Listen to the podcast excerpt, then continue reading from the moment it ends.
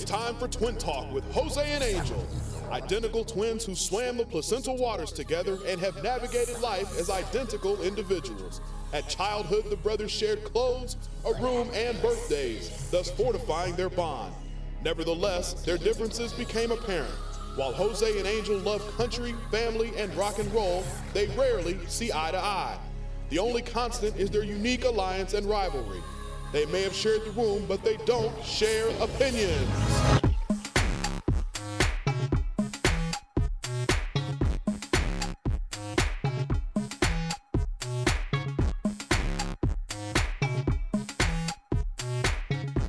And welcome to another edition of Twin Talk with Jose and Angel. I'm Jose. And I'm Angel. And we're broadcasting live from Tío Luis's garage on twintalkcast.com. And on the largest radio network there is, live365.com. Largest internet radio network. Internet radio network, live365.com. On there, just search for Twin Talk Cast Radio. That's what it is, baby. Twin Talk has Radio, and then you you know then we broadcast. That's like our Tío Luis's garage. Eh? But check us out every week as we broadcast from Tío Luis's garage. We are identical twins that have nothing in common except our last names and our DNA. Um, Our slogan is that we may have shared the know. womb, but we don't share opinions. I don't know what size pants do you wear. Dude, I'm 32. Okay. 32 with an inseam of 33, I think. 34? Okay, So we don't have that in common, eh? No, dude. No, we don't. You're like a 45, right? Nah, Charlie, not that big, eh? but I'm big. I'm 32, 34, around there. It depends on the pants. Right on. Do you do you have the patches on your uh, on the knees like back in the 70s? No, eh? look at my knees. Like the tough skins. Look how torn are. All my pants get all torn because I'm like, I don't know how these Are you wearing times do it. Reeboks? Yeah. Hey, that's 80s, eh? This is my re- this is my work shoes, dude. Don't mess with it, man. That's 80s. Whatever, dude. anyway, thanks for listening to us every Tuesday night as we broadcast live. And what we do with our show is basically celebrate our differences because we are twins, but we're a microcosm of the world. Every one of us, we're all brothers and sisters in this world. We are all the same, but yet we are individuals. So basically, my brother is just uh, just does a lot of talking, and then uh, and uh, I try to uh, um, bring a little balance, eh? Whatever, dude. It, wa- it happened from the beginning, eh? From when we were born, también, eh? Whatever. Anyway, we have a fantastic show for you tonight. Tonight we have um, out of the uh, Watts Gang Intervention, Dr. Perry Crouch. He has a PhD in education and he's been in gang intervention since 1985. Oh, right on. Yeah, you know, he's got a really good thing going on in Watts, and um, um, uh, they've got a gang intervention thing. Crime has gone down 75% in that neighborhood in one year. Oh, I didn't. I didn't get a chance to uh, to check that out. You, I, I noticed that you did something on that just recently. Yeah, go to my Facebook page on um, that's mine. I'm gonna post it on Twin Talk Show. There's a, the, uh, a story that I shot in regards to that. But anyway, You- he's you- he's part of the community. He's part of the community of Watts and a, and a community organizer, Uh-huh. a, a real community organizer, not one who runs for president and acts like community organizer. This guy here, this guy here is fantastic, and the community of Watts, uh, Watts has been very, very infamous for many years because of song and music and media for for gang, uh, you know, uh, and violence and things of the sort. But gang, uh, Watts is one of the cities in America that has done the biggest improvement, and a lot of it has, Oh, has really? to a lot of it has to do with the community and the police agencies getting together. It didn't have nothing to do with those bus tours, that the gangster bus tours. LA gang tours. LA gang tours. There's a lot of things. There's a whole lot of things involved. but I went to this uh, gang intervention meeting yesterday, Uh-huh. where all these agencies were there, and they. Um, what color were you wearing, eh? you know, that's the thing. In Watts, it doesn't matter what color you are anymore. Right man. on, right on. It's really cool. And there were people from, let me tell you, police agencies like the Sheriff's Department, LAPD, PD, Los Angeles Police Department, also Oh. pe- people from the Housing Authority, people from the community, all get together and they work together. And Oh, it's right funny because I was in that meeting. It was kind of like our family meetings, our family parties, kind of dysfunctional and loud. but we all love each other and we all good.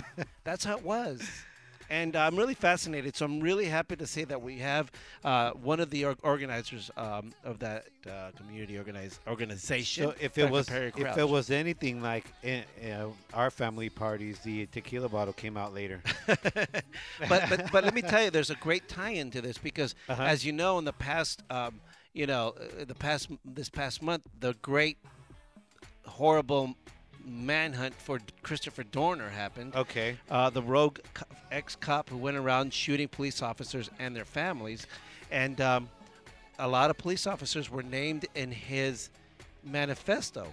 Oh. One of those police officers is Captain. I can't pronounce his last name, but it's pronounced with a T. It starts with a T, and they call him affectionately call him Captain T in Watts. Uh huh. He was there. He was there. He's Ah. one of the organizers. Oh, okay. And they love this man, Angel. The community, black, white, yellow, orange, they love him.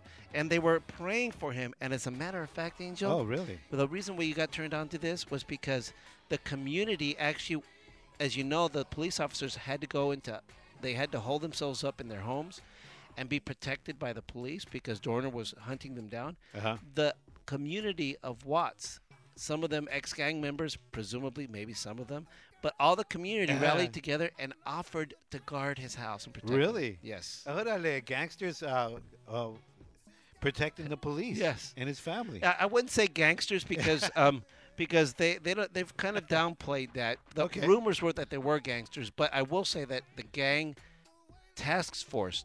That would make a The good community movie, was man. part of that it. be, Yeah. Yeah. But I was there yesterday, and and it was a very emotional meeting. Uh-huh. Um, uh, Captain T was there, and he got choked up, and they gave him an applause, and, and, and all wished him well, and they were telling him that they were glad. This is the community that Well, used to hate the police. I uh, that's what I'm tripping out on. Uh, this is uh, this is all new to me. I'm glad that you uh, that you that you got this gentleman on. What's his name? Captain Perry, I mean, sorry, uh, Dr. Perry Crouch. Because this is a real uh, a stark difference of what uh, of the impression that was uh, left Mm-hmm. uh, via this manifesto and uh, and and these uh, this fear and passion uh, for and against and people getting afraid basically of the whole thing. So I'm looking forward to uh, talking to this. That's guy. why I'm so glad that I got I got to take part of this story, Angel, because uh, here we are. Remember the the the um, the debate during the whole manhunt. People were going on there. A lot of them were lauding Dorner as a hero. A lot of them were reading his manifesto, uh, reading his manifesto and taking it as gospel truth. And a lot of them were just taking that as an opportunity to hate on the police. Well, guess what? I just took part in a story that I shot for NBC that aired yesterday, and you can catch it now on NBCLA.com. And I'm going to post it on my Facebook wall on Twin Talk Show, where you can see that one of the most infamous cities, if I may say, for as far as gang violence, Watts yeah. is the what one of the most improved. And how is it done? Because the community, and I saw it with my own eyes, the community and the police are family. And you know what, Angel? That's the verbiage they use. they say family. I was talking to Dr. Perry Crouch and another gentleman uh, uh, uh, by the name of he goes by Fazo. He, he an ex-gang member who Uh-huh. turned a community organizer said, "Look, we got we got the captain's phone number on our cell, his cell phone number on our pocket, in our back pocket. Right on. We, we, we have barbecues together, oh, right on. you know, where and they say where the where youngsters used to run away from the police they text pictures to each other. Hey, check it out, eh? where youngsters used to run away from the police when they roll up. Now they don't. Now they walk up to them and they're chill. You know, they chat it up with them. So it's just an amazing story of of of a rebirth of a city. Right on. And I just was so I'm so honored to be part of that story. And I'll post it on Facebook. I could tell you're pretty happy, man. And, um, I'm looking forward to meeting this and guy. Dr. Perry Crouch is going to be with us to talk about about that. And you know what? that community and like a lot of communities needs your help too. So uh, Hey, we'll remember. Santos and Lily over in Baldwin Park? The, uh, Yes, yes. we- They, we called them narcs, but they were Yes. school police. Yes, At uh, high school, Baldwin Uh-huh. Park, in the city of Baldwin Park. They were kind of cool too. eh? they were cool. Uh, Santos and Lily, a um, gentleman and a woman. I don't know. They were pretty up there in And you know, they were And armed. they, and They were had armed. guns. And they would drive their little vehicles in the school. Yeah. I dug it, eh? and then Benson was the other guy, or Benzer. Benzer. Didn't somebody like take his gun one time, like as Yeah. a prank? As a prank. That's how it is. That's how it was school back then when it was you non could take somebody's gun as a prank. when they use good common sense to, to school people, you know. but anyway, uh, that's what we got going on in the show. Also on the show, That Angel's gonna was a big guy too. An- eh? Angel's gonna have his chill lounge today. I'm gonna take a pass on the Patriot Pass, so we'll take that Ah, one for next on, week. eh?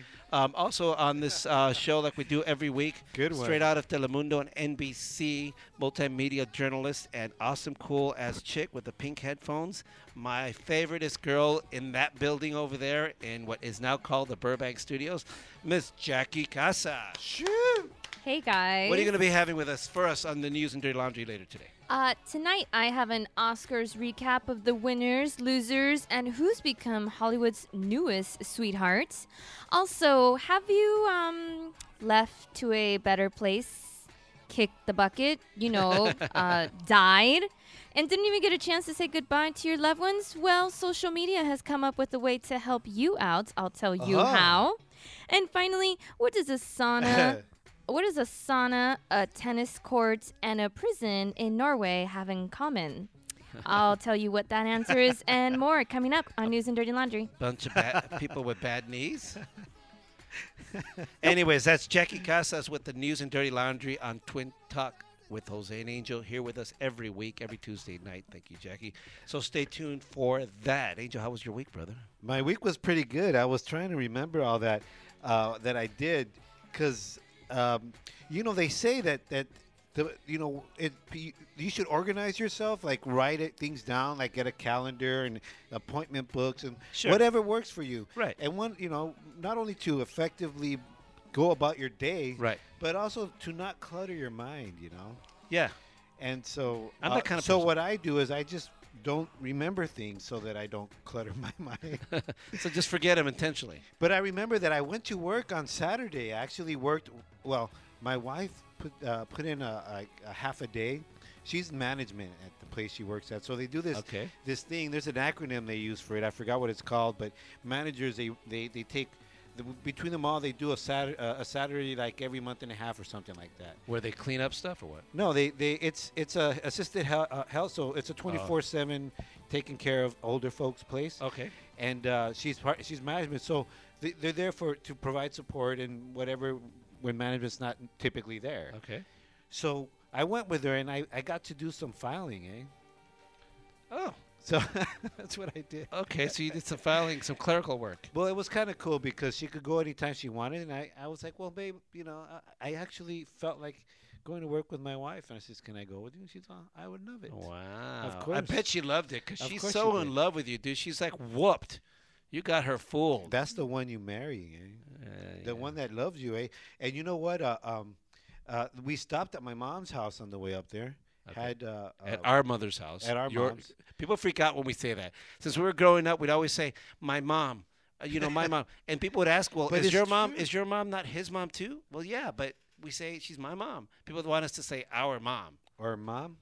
or just mom. Yeah, I've gotten that. I've gotten that too before when I say ba- my mom. It's the Spanish translation for us because in Mi- Spanish we say mamá. mi mamá. Yeah, that makes sense. I've You had know? someone tell me like, "Why don't you just say mom? Why do you say my mom?"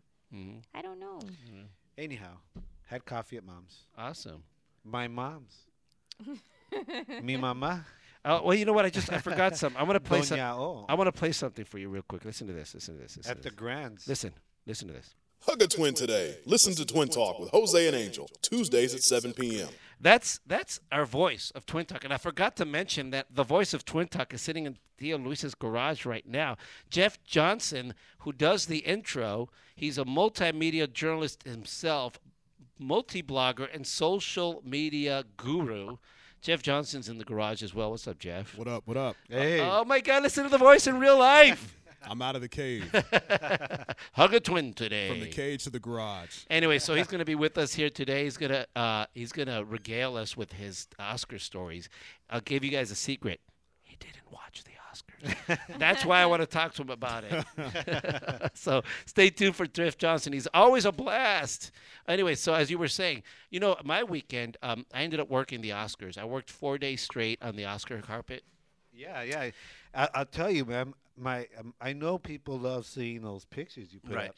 It's Uh, pretty dope. I got a story to say though, because as if you follow me at all on Twitter, which is my Twitter handle is JoseJR67, my Instagram handle is JoseJR67, and my Facebook handle is JoseJR67. So if you follow me on any of those, um, you'll see that when I go out and I cover news, whether it's a hurricane or, uh, or a, pol- poli- a political event or entertainment, I tweet what I do because I'm a freelance uh, video journalist. And uh, that's a good way to promote myself. Plus, also and uh, put out information. And people love the. They did. the They love all the pictures. But before we get to the pictures, wow, hey, you remembered all your handles. eh? It's the same handle for all three, four of them. How could I forget them? That's a good idea. I'm gonna write them down for so I could promote mine too. But yeah, I'll tell you. Follow me, folks, please. So, uh, I'm sorry to you, interrupt you. I and I and I and I can understand how people would get so excited because you know being on the red carpet and taking pictures like from your iPhone or whatever it is, Uh-huh. it gives that perspective, the same perspective that everyone would have, anyone would have with their iPhone If they were there. or their telephone. oh, that's a good and point. They're there, and so you see kind of like the. Uh, uh, uh, Kind of, uh, you see some of the set, and then you see some of the, you know, you know, the cameraman in the background, The glamour and whatever. behind the glamour Uh-huh. type. So it kind of gives that perspective, and I dig it. eh? That's what I was going to say because when I first started tweeting uh, and tweeting photographs of locations like that, the all the red carpets and premieres, I would take pictures of celebrities as they go by, and then I realized as I started taking pictures of the background stuff, all the all the the, the press and media and cameramen and audio guys crammed like sardines in the behind on the red carpet with tuxedos on and all the cables and the equipment and everything.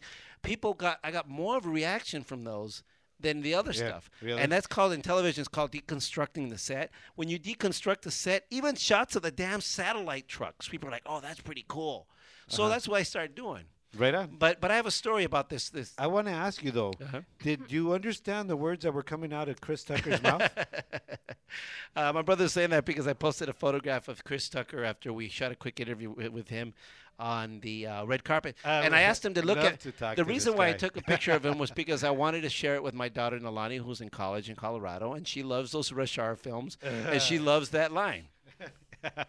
Do you understand the words that are coming out of my mouth? But my story, the credentials Go story. for it. Go for the credential. Okay, man. I whenever you got to hook it up I do my eh? very best to yeah, it's like Fort Knox, but I do my very best to really uh, uh, uh, tweet and use social media uh, responsibly because when I'm in working in a news situation, I don't want to leak information that's exclusive to whoever I'm working for ahead of time or put out some information on an investigation or just whatever.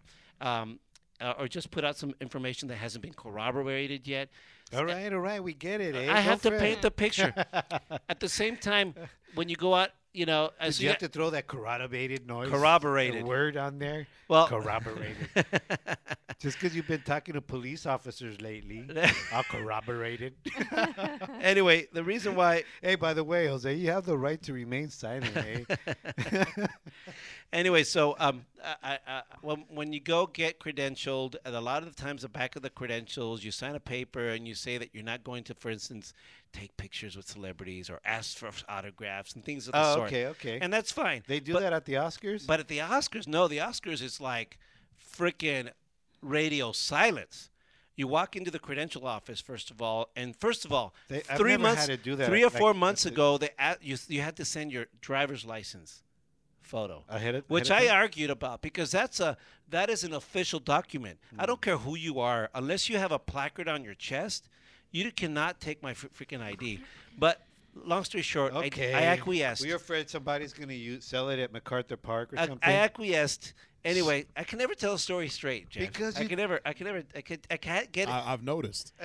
And I let my brother tell his stories, you know. I let him go from beginning, middle to end, you know, because you got to be able to set up a story, uh, and he messes up the flow. Yeah. The s- the, the you know, so when you get to the punchline, You tell your stories broadcast news style. yeah, You know, yeah. My brother does it like you're you chilling. have to do the intro, the setup, the toss. and Yes. is, the that, story. is that what it is?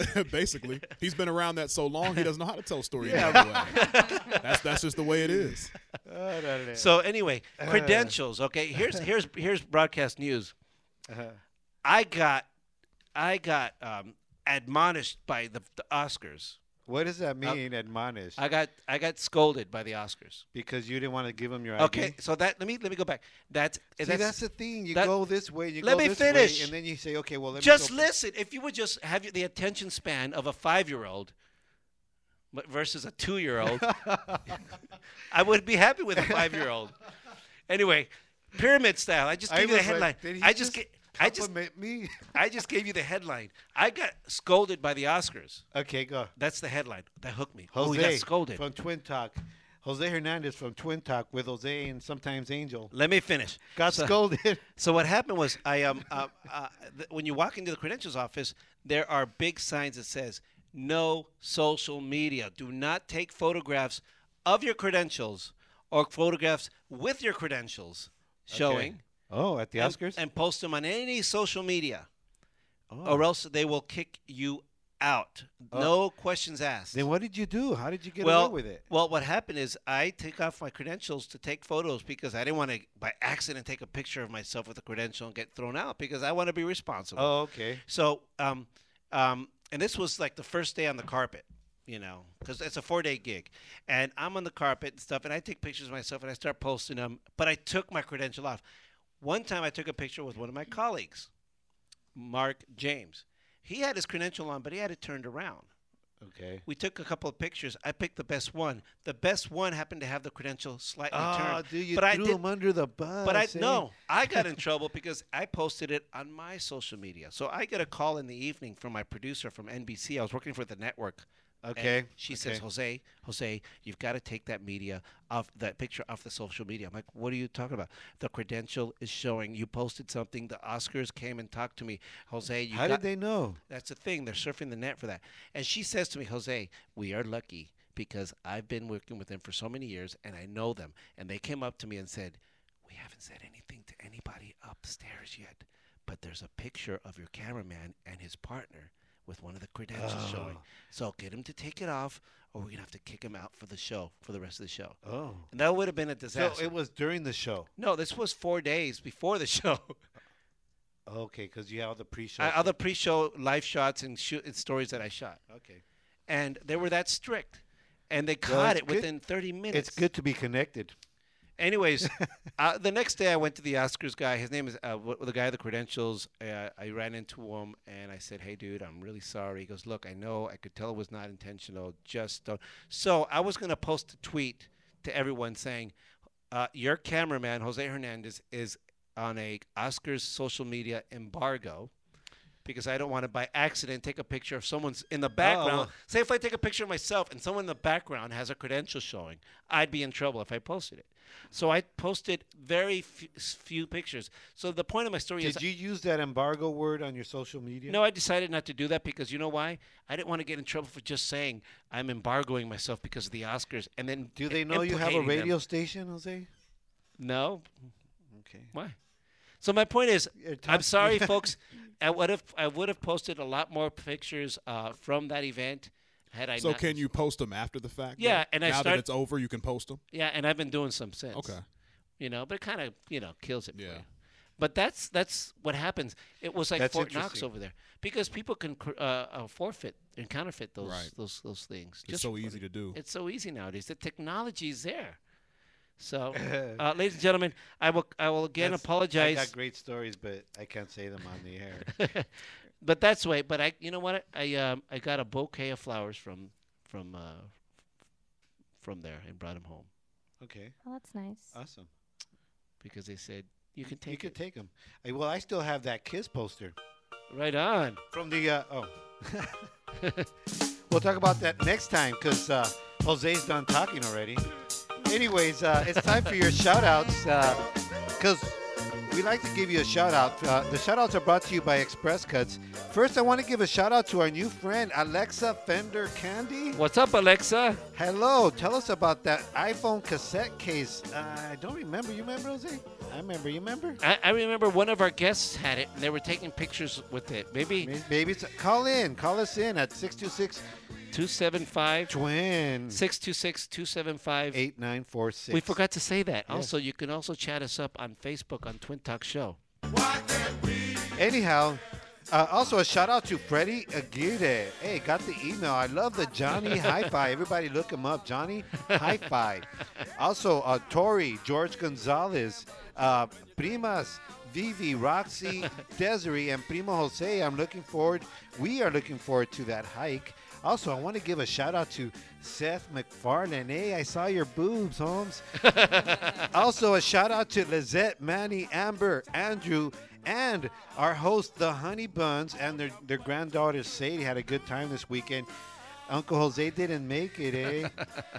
also, um, that's your shout outs. Your shout outs are brought to you by Express Cuts. Do you have any shout outs? I want to give a shout out to my friend Mark James, who was working with me uh, alongside with me on the red carpet. Boy, we, you were an invaluable help. Thank you very, very much. Oh, also a shout out to David Hey Hey. What's up, man? You uh, you met him Yeah, at, met on him. the red carpet. He's a guy that I work with at all the fights. I was walking by and he goes, Hernandez. I turned around and he goes, What's up? And Yeah. Also, uh, uh, hello to Joe Sexy. Uh, he's been on our show a few times. I saw him there as well. right on, Joe. He was Sexy. wearing the red carpet, walking the red carpet. probably with all his girlfriends, right? Also, exactly. he had an entourage of women. Some of them, I don't know if they were women, but hey, we go for it, Joe Sexy.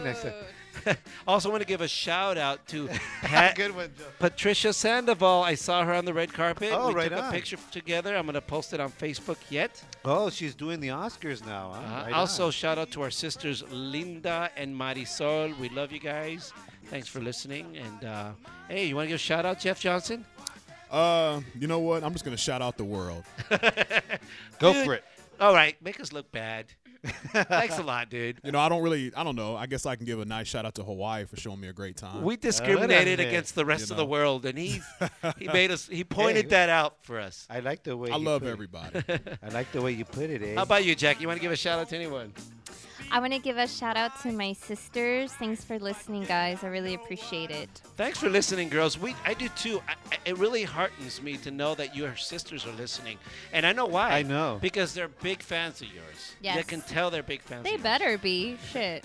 I totally dig uh, Jeff Johnson's bathroom brawl shout out to uh, Hawaii for showing him a good time, eh? A- Angel, Yeah. Angel. Angel, give a shout out to Alexia again. Alexia Candy Fender. You were first, eh? Maybe that's why you missed it, huh? Did you log on now? Hey, uh, call us up or post on Facebook and let us know that you did. Yes, uh, you, again, you could talk to us all throughout the show. Send us a uh, Facebook message on our wall. Comment on whatever you want to comment about on uh, Facebook on Twin Talk Show. You could also give us a call at 626 275 Twin. 626 275 8946. You know what, Angel? What's up? I'm going to make this show open phone day. All right, open phone, eh? Call in anytime. 626 275 8946. Also, my sister Linda said something about our conversation we had earlier. She says, People, this is exactly how our family gatherings sound. Long story intros and short attention spans. That's so true. The only different, the only thing she left out was everybody interrupts everyone else. Thanks for listening, sister. Okay, we'll be right back, y'all. Sometimes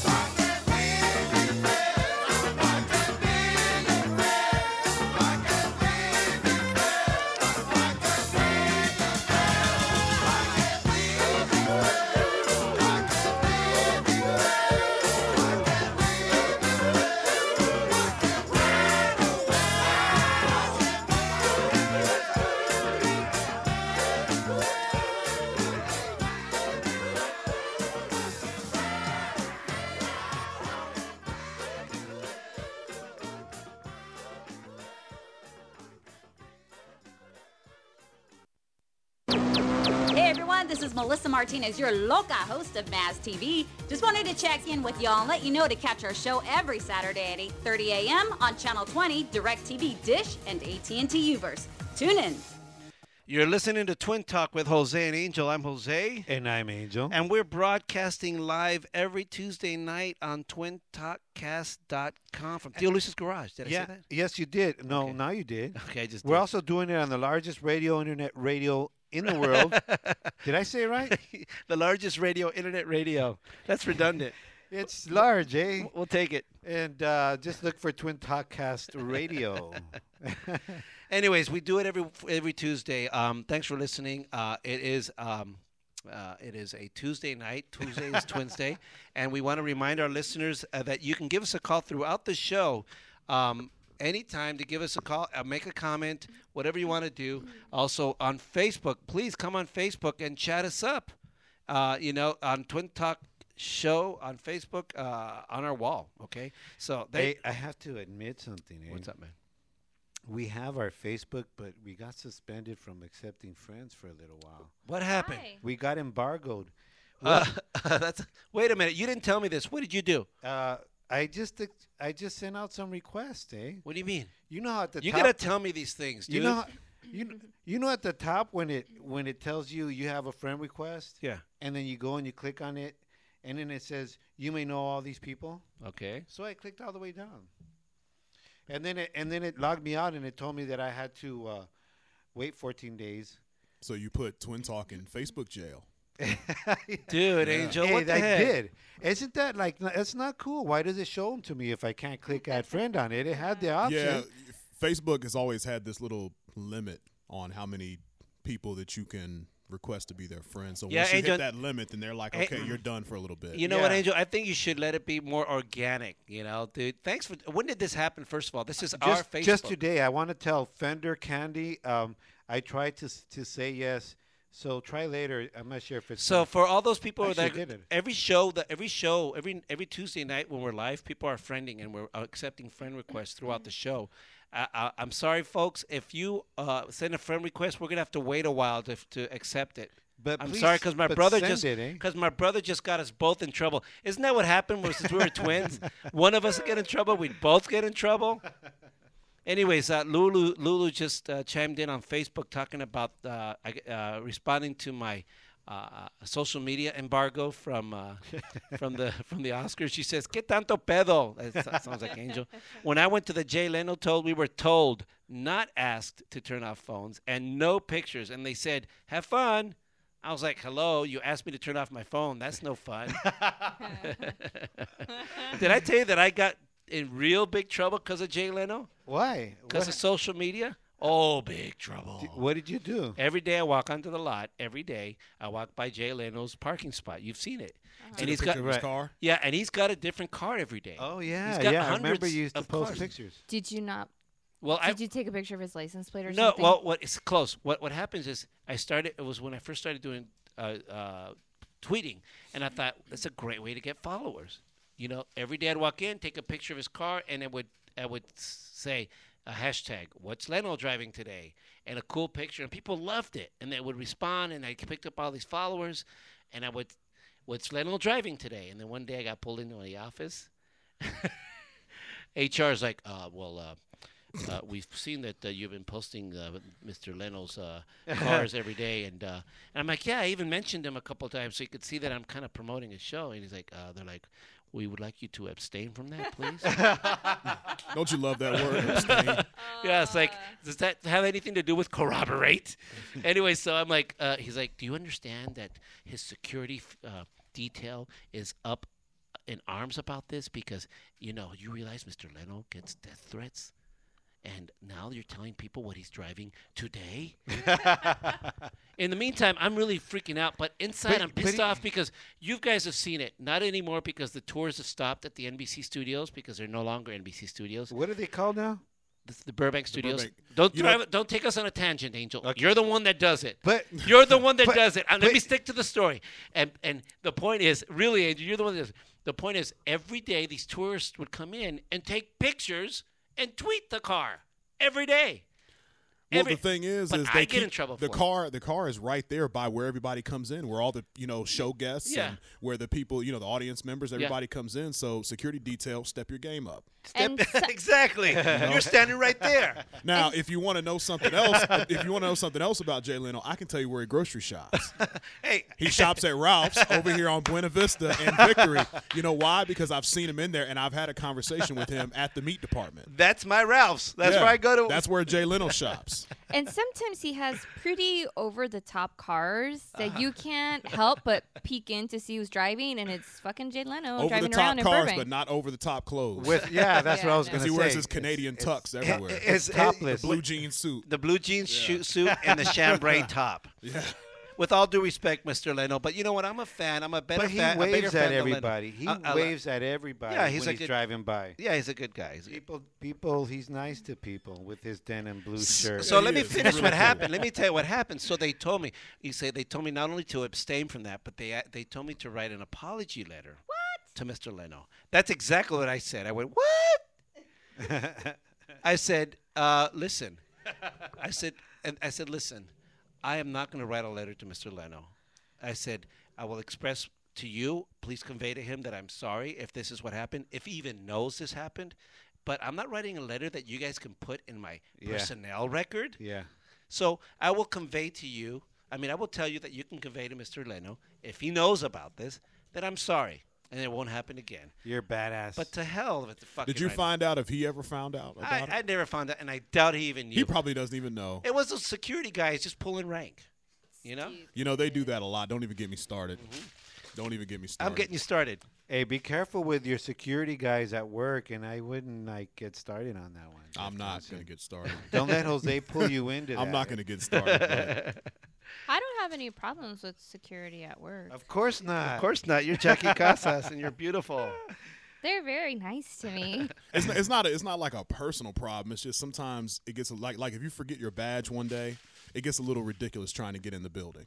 It is. And the guy sees me every day, and he's like, Not I, for I, I still, I still need your information here. I, I know that I see you every day, but Yeah. I have to take it down anyway. I hate that. I'm like, come on, man. You I see me. that. Well, I still need your driver's license number, your date of birth, the hospital you were born in. you know, Hey. it just gets ridiculous. I know. That's what I always tell Sheriff uh, uh, uh, Shapiro or whatever his name, Joe, in, in Arizona. I tell him the same thing, eh? Uh, Joe, Joe Yeah. Arp- Arpaio. Yeah, Arpaio. Eh? It's the same thing, eh? You don't have your papers with you right now, but hey, yeah. Arpaio. Arpaio. Show it next time. Arpaio. But anyway, um, It's a, hey, it's the same shit, eh? It's the same shit, right? Same, same stuff. I want to give a shout out to Billy Goodnight, who's listening to us again from Arkansas. Arkansas, it's probably pretty close. Uh, Linda chimes in. She says, All you have to do is drive down Buena Vista at 3 p.m. and you'll see him driving his fancy cars. yeah. yeah, she says, Yeah, big security problem. On his way to Ralph's. She says he waved at me as I was admiring his classic orange Charger. Linda, don't tell us those personal things. We don't want to go that far. Great. Now his security Are you talking about- Are you talking about his car? Did I? Okay, I had. I have a story. I was driving down Buena Vista one time, and guess who was driving next to me? Get what was riding next to me? What? The Pussy Wagon. What do you mean the pussy wagon? Didn't you watch uh, uh, Kill Bill? No, You didn't watch Kill Bill? I No. The. Quentin Tarantino movie? I didn't No. see it. Oh my God! Did you watch it, Jeff Johnson? Long time ago. Okay, He- he there's a, there's this big 19 uh, dude Angel Kill Bill. Did you have? Did you have? Now, do, why don't you remember? You didn't like the movie. Did uh, Did you have food coma or uh, short term memory loss? No, it's just a long time ago. and I mean, if the movie doesn't strike a chord with me right there, then I'll probably forget What- about it. Billy Scott. It's a si- chick Billy flick. Scott chimes in. She says, "Jay Leno is my hero. He's the ultimate car guy." And you know, there's He a is. there's a there's a His car is huge. Eh? there's a bookstore He's here. got the chitty chatty cham, chitty chitty bang bang car. There's a car. There's a book. It's a big metal car. There's a bookstore here in Burbank. Uh, I forgot what it's called. It's got a catchy name. It's all about cars, and he's there all the time. He hangs out in his bookstore in Magnolia. But what I was trying to say is, I was driving down Can, can anybody think of any other places where he goes? all over Burbank. on. all please. over Burbank. That's really where he hangs. I don't. I don't know if I don't know of any other Leno sightings other than in Burbank or Vegas. Anyway, let me tell you about the Pussy Wagon. Who watched Kill Bill?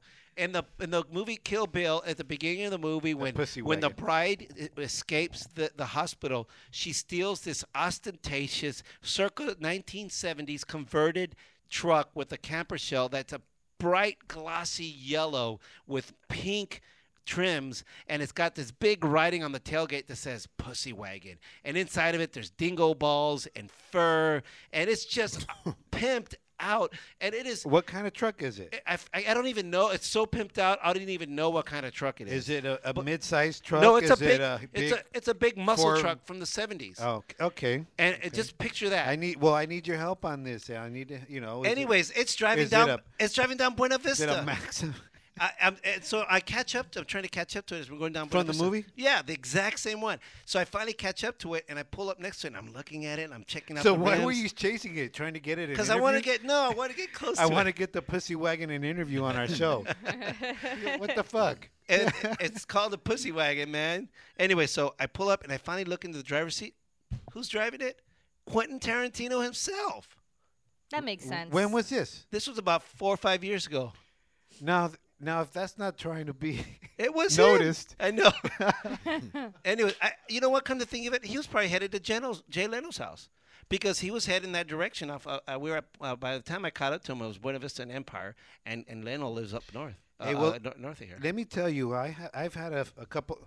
I've had a couple of cars on my time, and I've given them their nicknames también, eh? But I was a little more, uh, you know, down on the down low on that.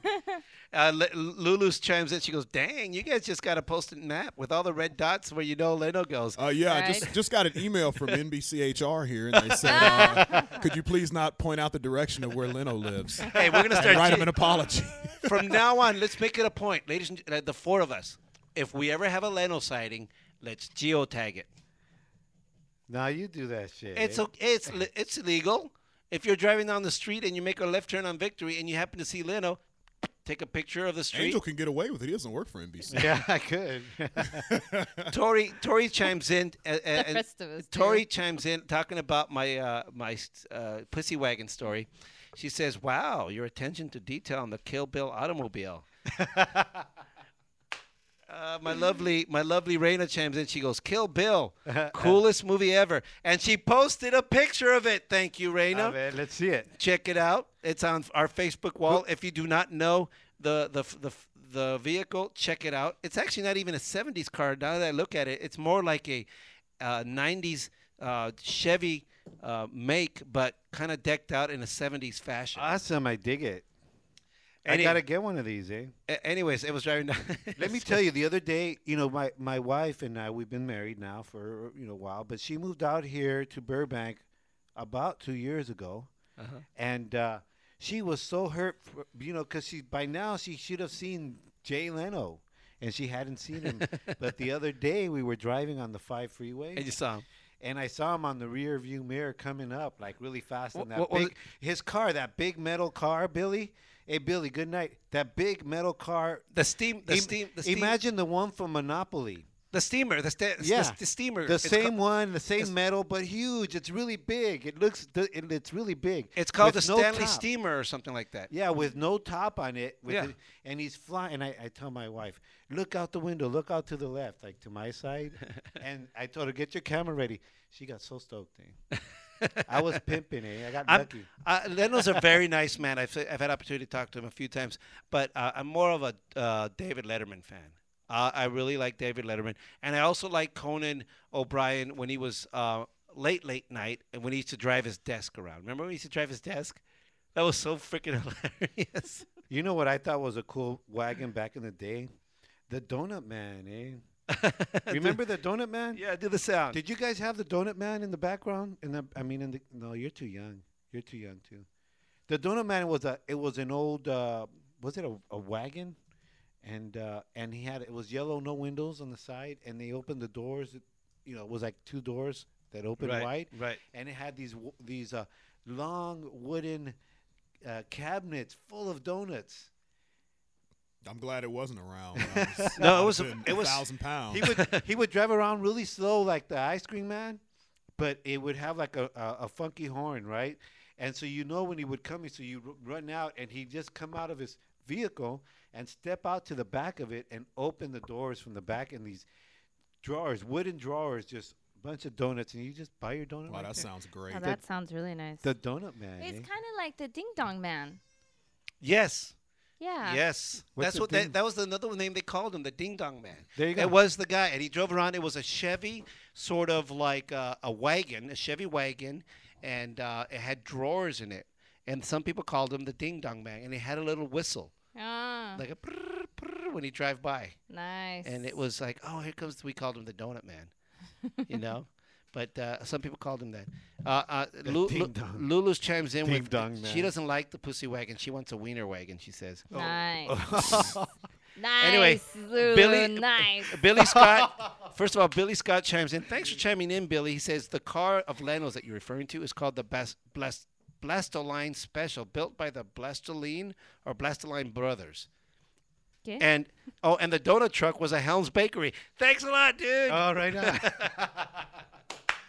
Of course, that's right. He remembers. Uh, so, uh, so you know what? Um, you know what? Let's take a quick break, and when we come back, I'm gonna we're gonna do a phoner, and then we do um, then we're gonna do news and dirty laundry. News and eh? dirty laundry. So when we come back, we're gonna be talking to Dr. Perry Crouch, who uh, is a community organizer. And let me tell you, this guy has a great story in regards uh, to how Watts has come together and really, well, along with the people of Watts and the police department and other agencies, to make, um, you know, uh, Watts uh, a better, safer place. Angel, make a make a request for a, for a break, man. What do you want to hear? Uh, music request? Yeah, Uh, I don't know. Push. Uh, I, I thought you had it ready. I, I don't I don't have it ready, but you know what? in in in the spirit of uh, fun, let's, let's listen to a little uh, Black Eyed Peas. We'll be right back.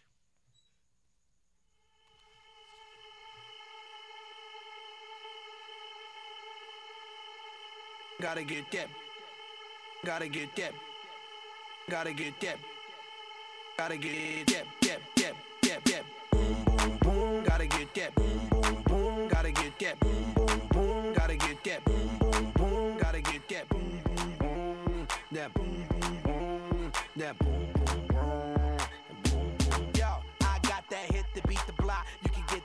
Bass on below. I got that rock and roll, that future flow, that digital spit, next level visual shit. I got that boom boom boom. How the beat bang? I like that boom boom pow. Them chickens jogging my style. They try to copy my swagger. I'm on that next shit now. I'm sold 3008. You sold 2000 and late. I got that boom boom boom. That future boom.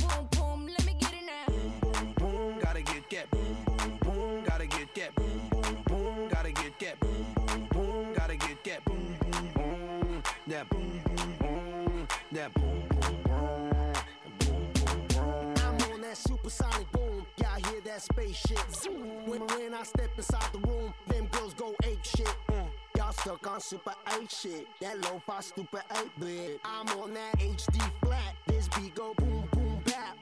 I'm a beast when you turn me on into the future. Cybertron. Harder, faster, Better, stronger. sexy ladies. Extra longer. Cause we got to beat that bounce. We got to beat that pound. We got to beat that 808. That boom boom in your town. People in the place. If you wanna get down, put your hands in the air.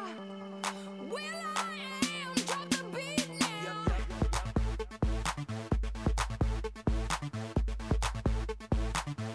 I be rocking beats. Yup, yup. I be rocking them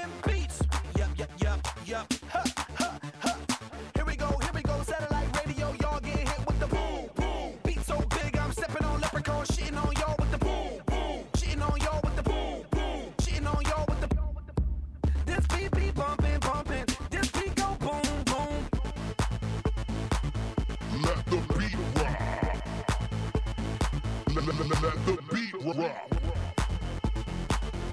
Let the beat rock. This beat.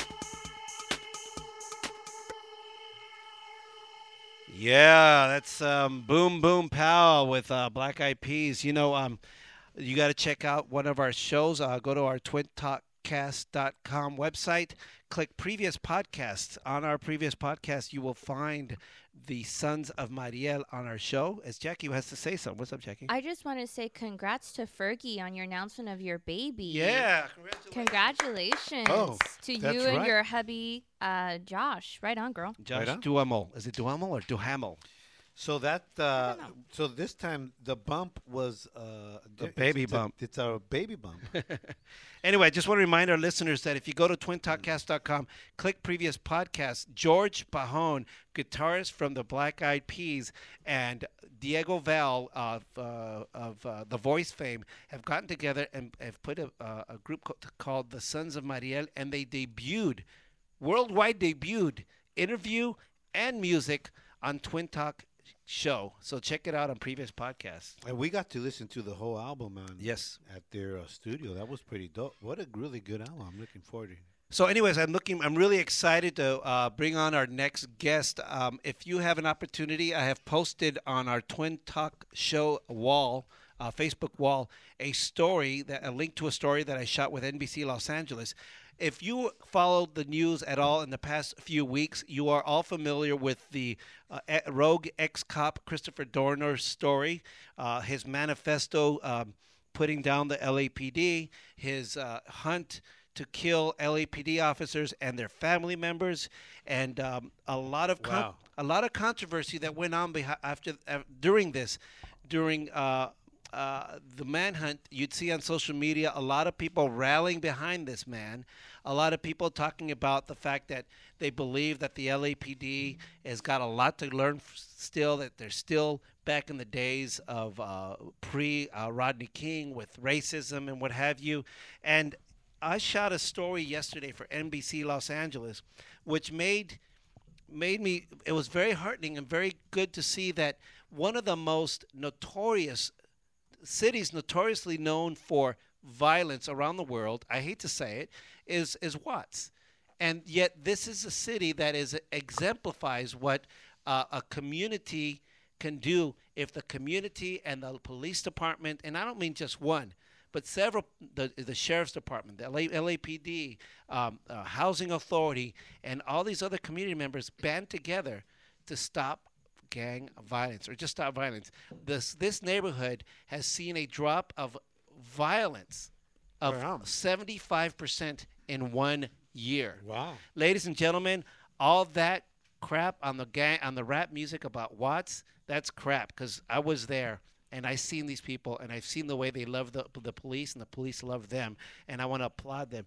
And to that end, I want to introduce our guest who's a fantastic man. Um, uh, uh, his name is Dr. Perry Crouch. He's a PhD in education. He's been in gang intervention since 1985. So he was in the thick of it, you know, during the, the Crips and the Bloods and the height of the whole colors thing. So on our show right now via telephone, Mr. Dr. Perry Crouch. Dr. Perry Crouch, can you hear me? This is Jose. Hey, Jose. Yes, sir. I can hear you, man. Good looking out, man. That was a good introduction, sir. Oh, well, let me tell you, um, I was very, very impressed by what I saw. I shoot a lot of news, and, and I've been doing this for 20 years, and too often I shoot those stories that that you know about that you probably lived and saw where you know what we only go into those neighborhoods because somebody got shot and somebody got robbed and somebody got killed so it was a That's breath of fresh air to see this happen thanks for being on our show with us so um, Thank you for having me. So once again, Dr. Perry Crouch, tell us a little bit about your background first. I want to know who you are. You know, I want the people to know who you are, where you come from. Okay, I was um, I'm a I'm a I'm a PK kid. If you don't know what a PK kid is, I'm a, I'm a preacher's kid. Oh, right. Um, and I'm the late grandson of the late Bishop Crouch. okay. And my and, and my father um, was a bishop. He became a bishop at age 41 and preached his first sermon as a bishop. And when we came home from church, he went into the we ate dinner at the dinner table. He went into the bathroom and had a massive heart attack and died at age 41. Wow, wow. Rest in Uh, peace. Yeah.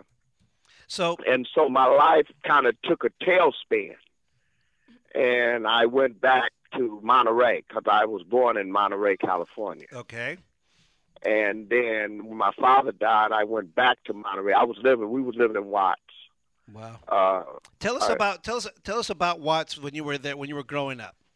What Okay. what what, what time was this? What uh, uh, you know? What decade are we talking about? This was in the this was in the the the the, the, the 50s and the 60s. Okay. Uh, the, the the height of the civil rights movement. So you, okay. And in Watts, the the the the housing projects uh, that you know, the Hacienda, Imperial Courts, uh, Nickerson Garden, and Jordan Down, they were put there in the 40s for military uh, personnel wives. Okay. Okay, they were they they wasn't built for generations and generations of of people to live. It was the gas station approach: fill up and move on. Wow. I hear you. So and so you you you lived through the uh, Watts riots. oh yeah, both of them. And both of them also, uh, and I think that probably the bloodiest. And I'll, I'll say these words. I want to be graphic. I want to be real, bro. You know what I'm saying? So pro- pro- probably the bloodiest era of, of of violence in that area when you're talking about Jordan Gardens, uh, uh, um, Imperial Courts, and Nickerson was was what during the 80s.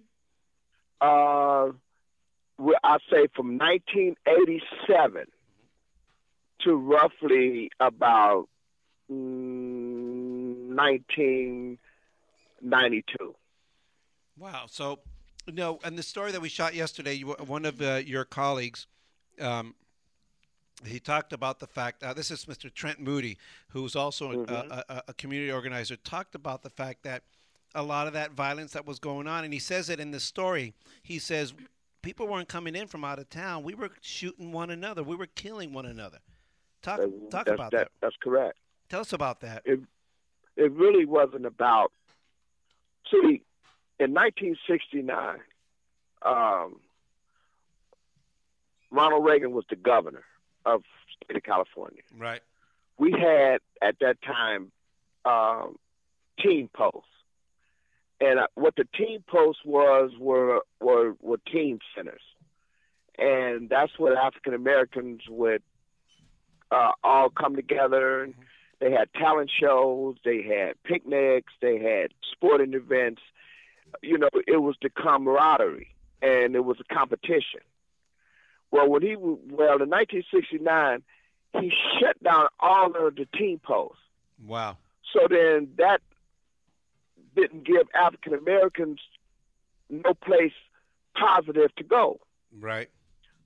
So they started hanging out. And a fellow by the name of Raymond Washington, who was the founder of the Crips, okay, started the Crips. Him and uh, um, Stanley Tookie Williams, who was executed in uh, 2005. Uh, yeah, I remember. Um, there. Yeah, they started, uh, you know, then they combined in 1971, 72 to become Crip Nation. Right. And that was the, the, the blue car. In 1971, uh, Sylvester Putin out of Compton uh, started the Piru. That's the blood set. Um, and it was about the colors. Okay, if you wore red and you was in a Crip neighborhood, that was instant death. Right.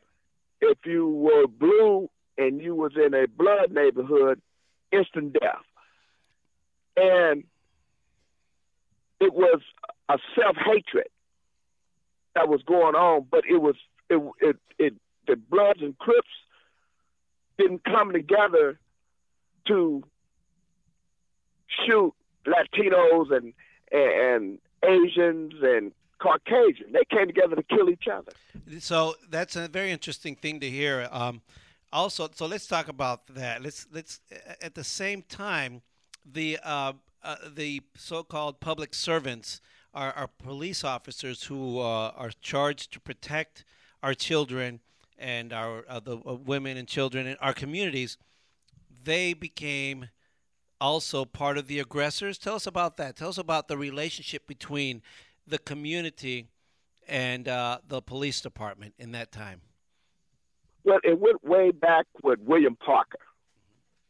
You know, William Parker was one of the most racist uh, uh, police chiefs uh, of his era. He was an alcoholic and a drunk, but he was also a lawyer.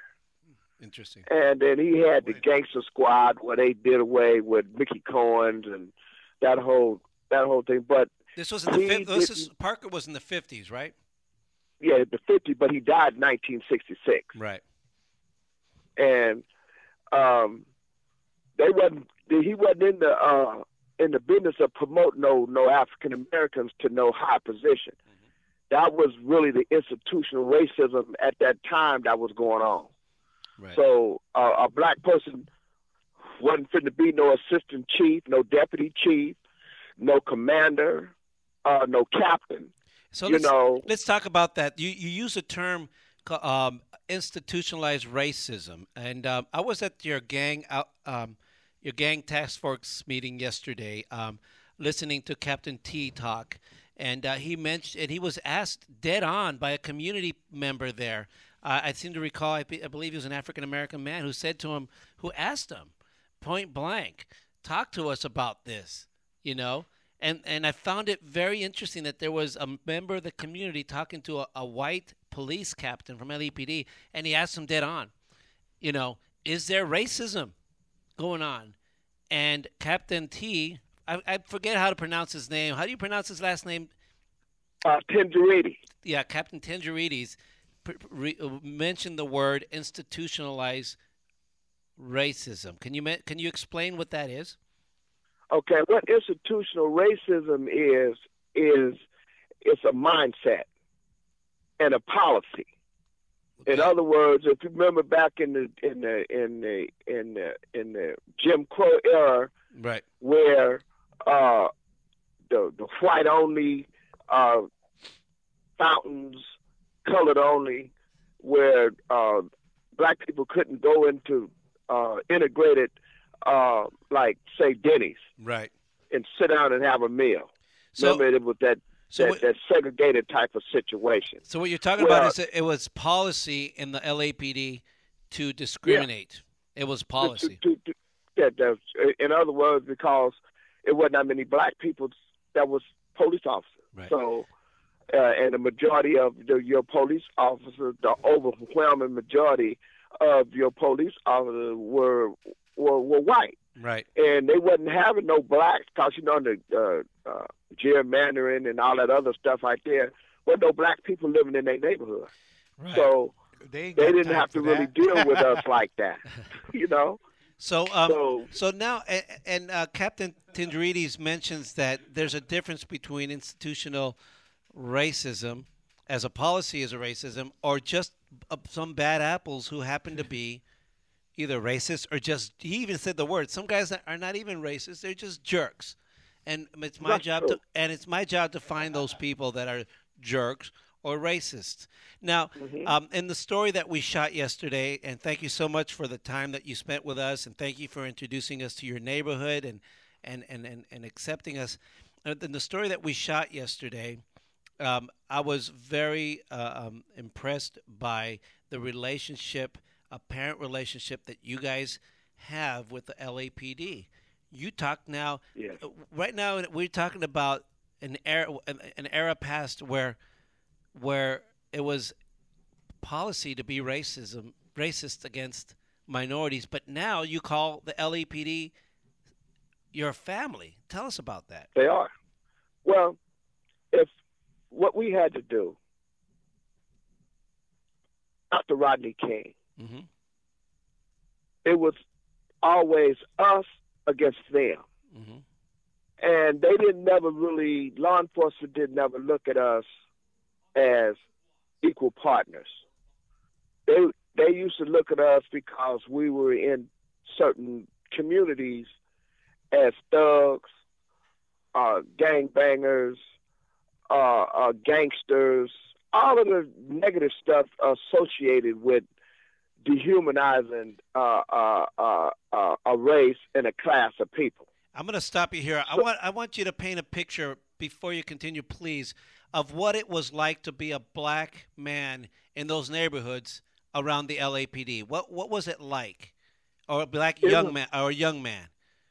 It is one of the most uh, horrifying experiences that you'd ever want to uh, go through uh, in your life because you could just be walking down the street in the Los Angeles Police Department for no reason. You ain't bothering nobody. You ain't doing nothing. They would, man, they would jump out their cars, pull guns on you, slam you up against the car, uh, and just humiliate you. Uh, um, search you down, go in your pockets, uh, and say you walking with your girlfriend. They would just humiliate you and just strip you of all your manhood in front of your your uh your your girlfriend and uh and just embarrass you and then jump in their cars and just drive off. Or they would do dirty stuff like uh walk around drive around in the neighborhood with crip and blood rags on their cars and then pick you up and take you into a uh say your crip they would take you into a blood neighborhood and then get on a loudspeaker and say, "Hey, um, there's an E Ricket," and you know, E Ricket stands for like a crip, Gotcha. or or or there's a slob. Those are derogatory terms that mean blood Wow. in your neighborhood. Wow. So they done put you in the neighborhood to get you killed. Wow. And then they would always play the other little funny games, man. You know, ride around in the community with blue and red rags Right. tied around their head and stuff like that. There, just, just you know, just pumping up uh, the, the violence and and just, just where you just really didn't want to be bothered with them. So so so something happened, and this and what happened? Rodney King is that when when when things changed started? You know what happened? What, What- Rodney King, what what what really started happening was after Rodney King, they put in what was called a consent decree. Right. Okay, so they put some things in place, uh, so uh, to monitor police behavior. Mm-hmm. But the best thing that happened was they hired a fella out of Boston, New York, named uh, William Bratton, Bill Right. Bratton. Yeah, Bill Bratton. And what Bill Bratton did when he came in, Bill Bratton made a commitment that he was going to make the Los Angeles Police Department uh, the face of LA. Interesting. And if you notice in LA, it's Latinos, Asians, African Americans, Right. females. So that that old boy network, he he's he busting that up. Wow. Okay, he busting up the so what he did, he started putting Wow. promoting. Mm-hmm. Okay, he promoting. Oh, See, right so the first person he promoted was uh, a Latino fellow by the name of uh, George Gascon. He was a good man. He's the the district attorney down in uh, San Francisco. Right.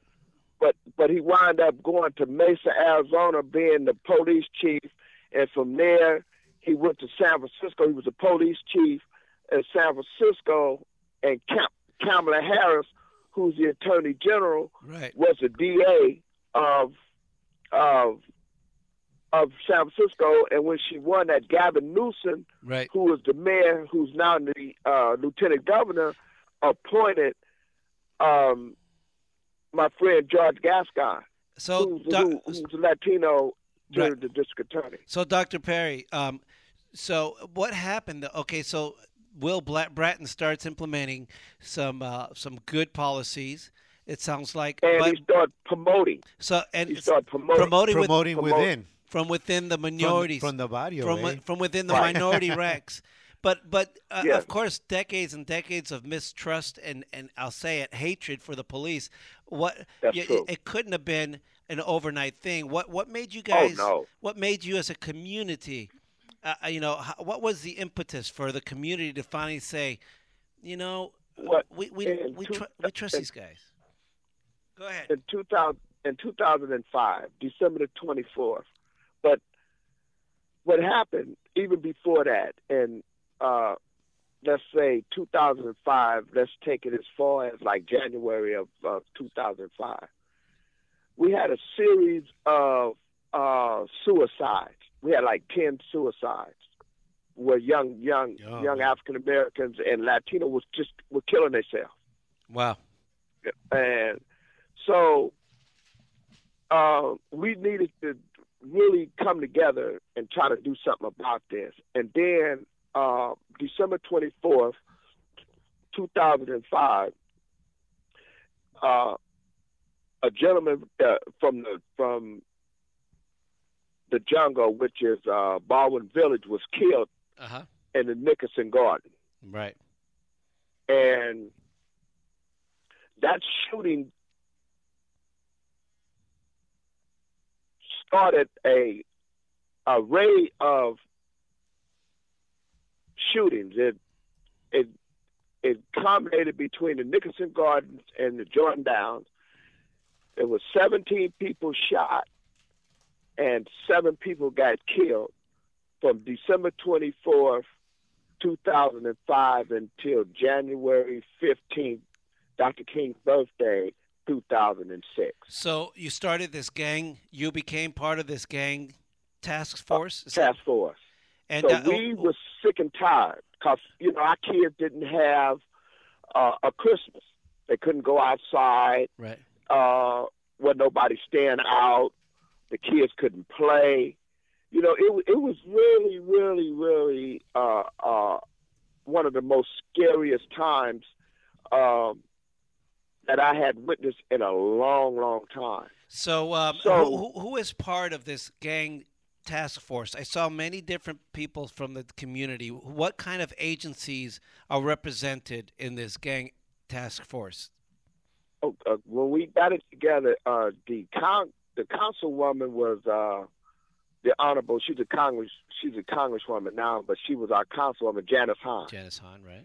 and she was in the parking lot, uh, uh, right across the street from where you guys uh, filmed us in in the Chase Bank. Right. hmm Uh, okay, right across the street is the uh, Martin Luther King Plaza. Right. Well, she was over there at a dog uh, uh, uh, uh, neutered show, and I, and my, my And so you guys approached her and talked to her about this task approached her about, hey man, what are you gonna do about all of these uh, shootings that's going on uh, in the neighborhood? I say because look, man, people are scared, uh, and it's random, and and and and and people are getting killed. Innocent people are getting killed. You are council person. You are elected official. What are you gonna do about it? Interesting because this is she is now a congresswoman, but then council member Janice Hahn, uh, Yes. uh, to uh, you know gets uh, helps get the you know becomes part of this. They put her in a headlock, eh? Okay. Yeah.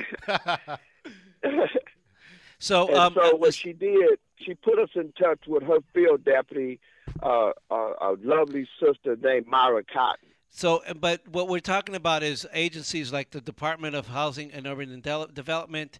We're talking about the Sheriff's Department. We're talking about uh, the Los Angeles Police Department and various other agencies and community members. And uh, the numbers are staggering because uh, homicides in 2012 dropped 38%. Violent crimes were down 27%, and gang crimes down 23%. And in one mm-hmm. year alone, one neighborhood went down to 75%. and all having to do with the the community getting together. Now, there's one. Hey, they, what do you guys do when you get together? What does he mean by that? Do you guys have a potluck?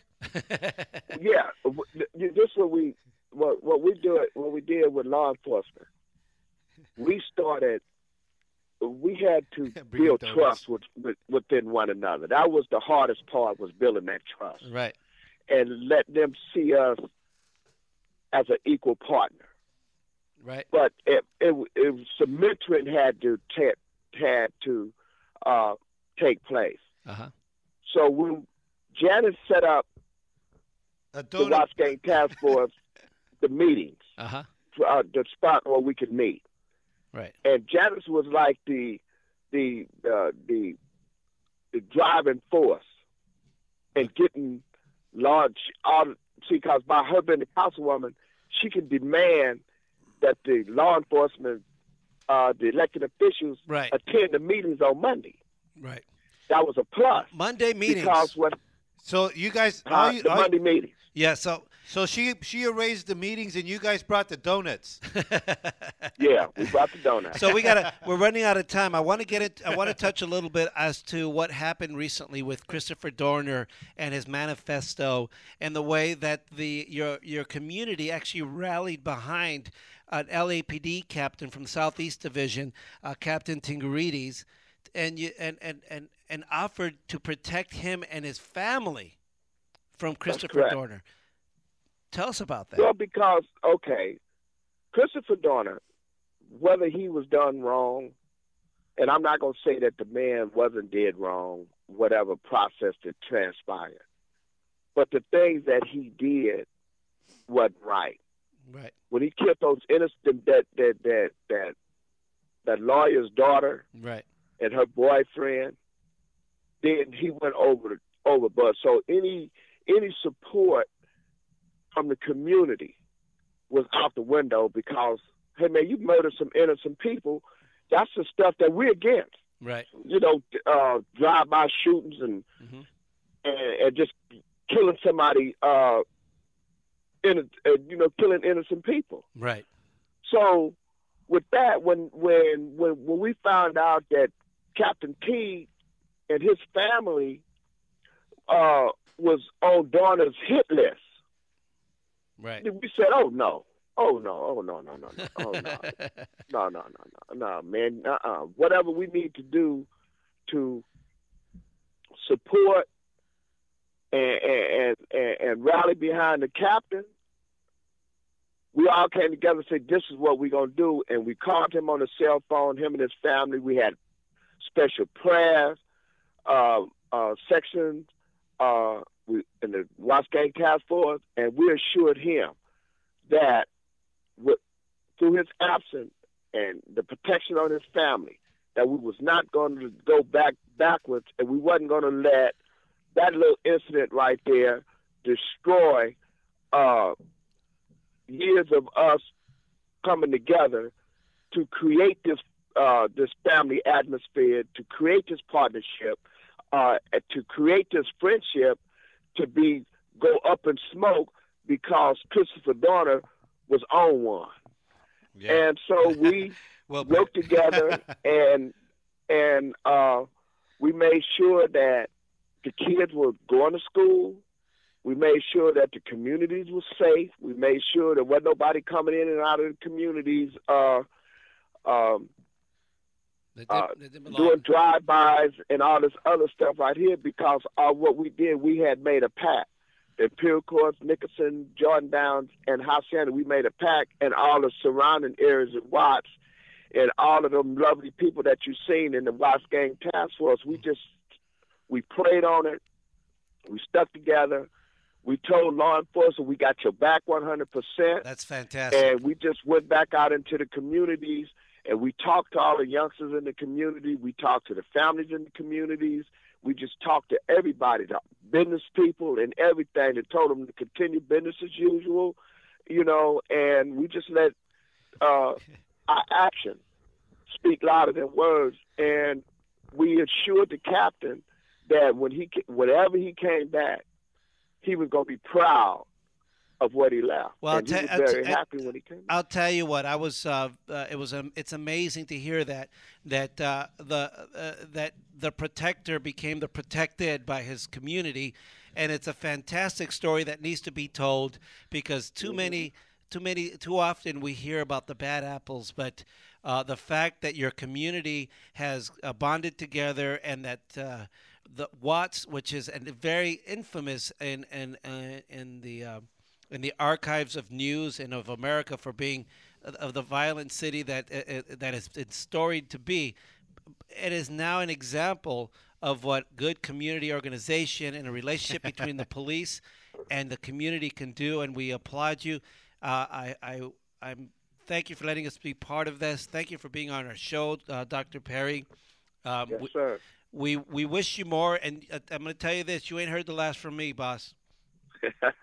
and thank you. And you know, and it was good you came in the community and you got a chance to witness yourself with African Americans and Latinos just having fun, and uh, you know, just with with love. But that never could have happened without the leadership of, of Captain Phil Tingirides. And one good thing that I want everybody to know about that man is he's a Christian.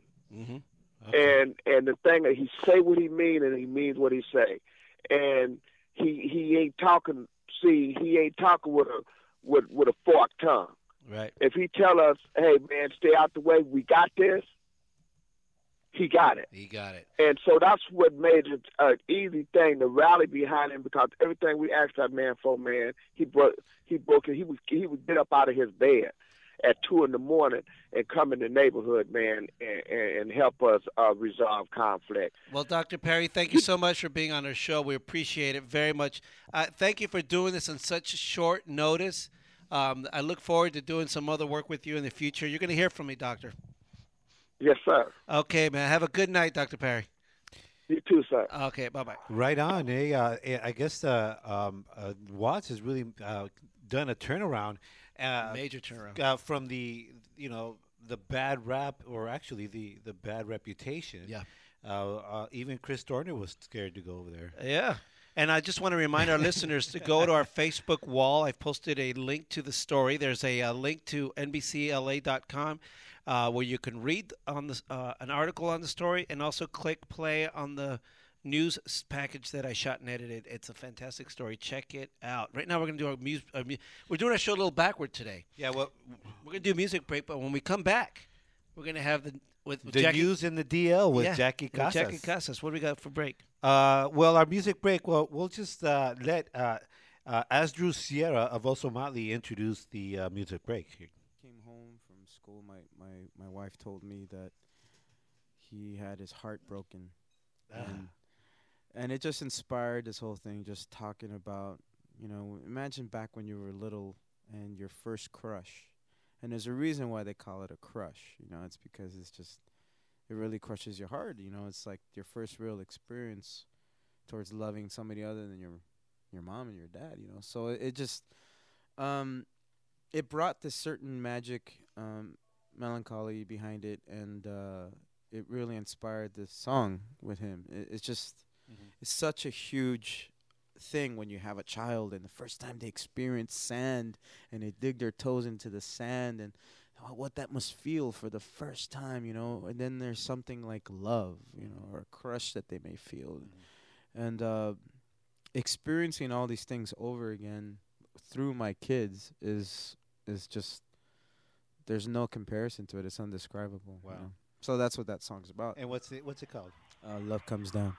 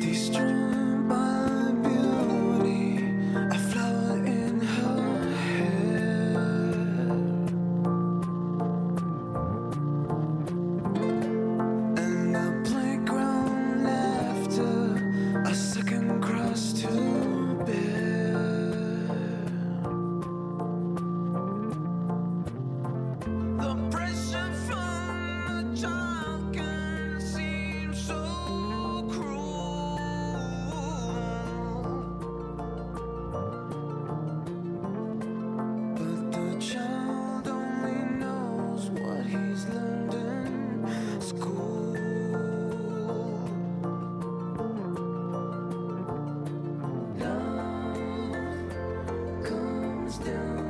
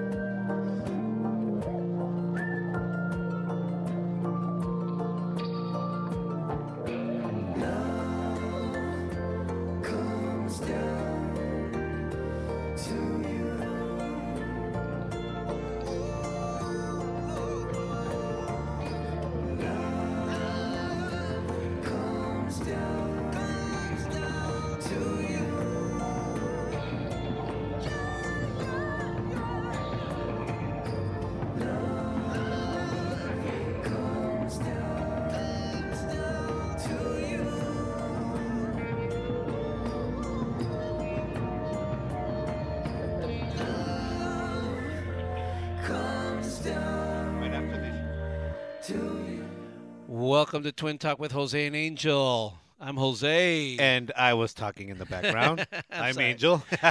Welcome back to Twin Talk with Jose and Angel. Um, we are broadcasting live from Tío Luis's garage. That's our Uncle. Lewis's garage. Tío Luis. Tío Luis. But for those Uncle- of you Uncle who don't know what Tío Luis, Uncle Louis, Uncle Louis. in his garage. That's where we broadcast out of on uh, twintalkcast.com.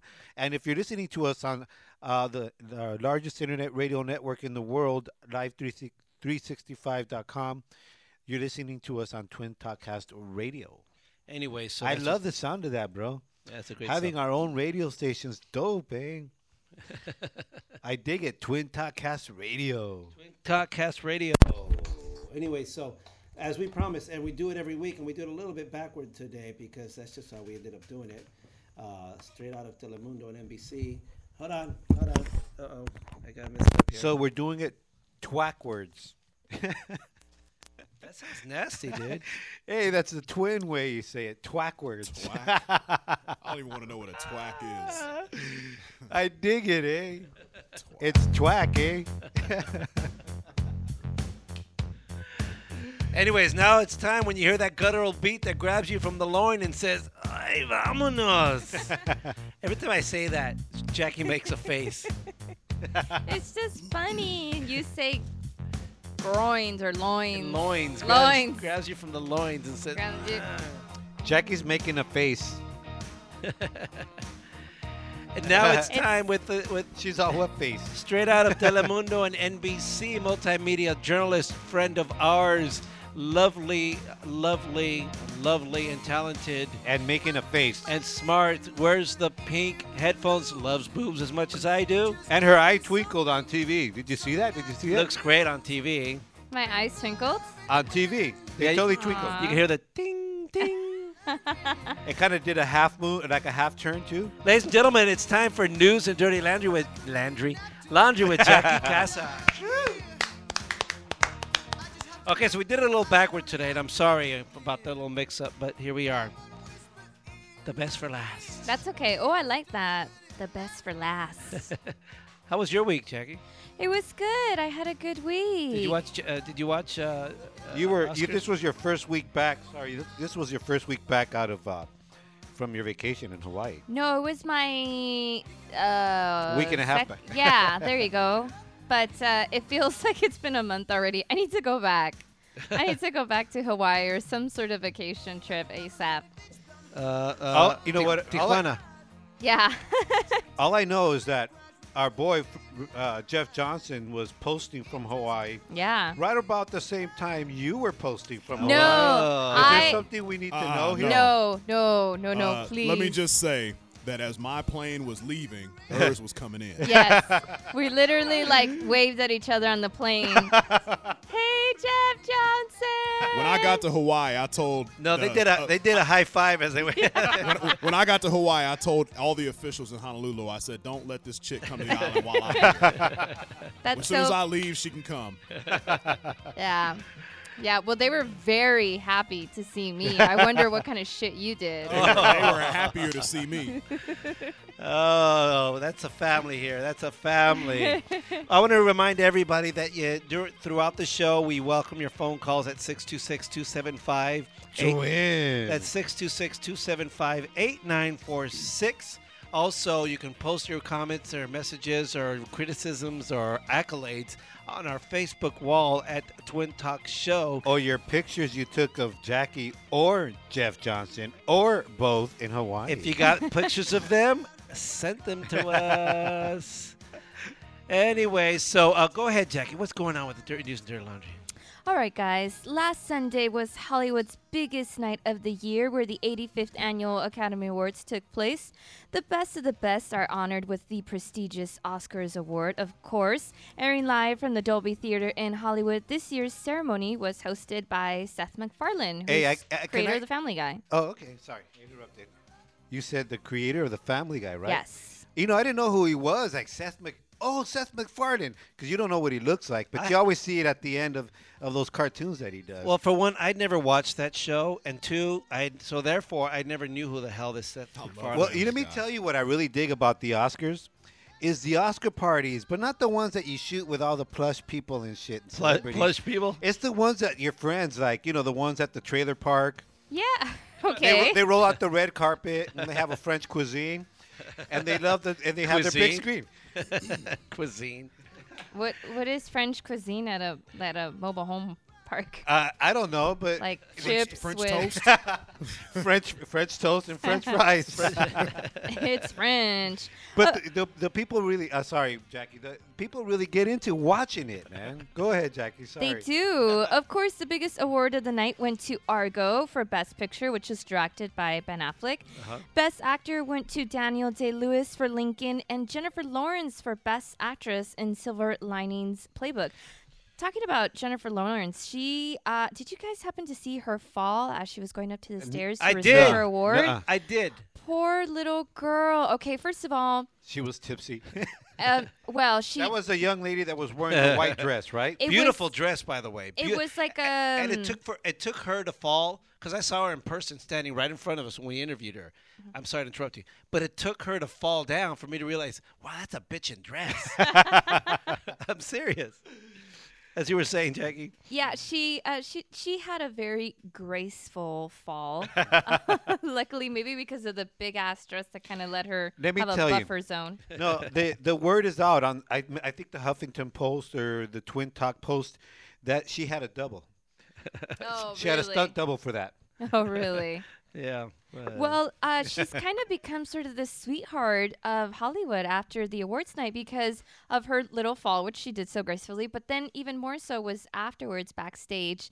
Uh, the reporters had a really fun time with her because they were asking her, "So, what did you do to prep for today? How was your day?"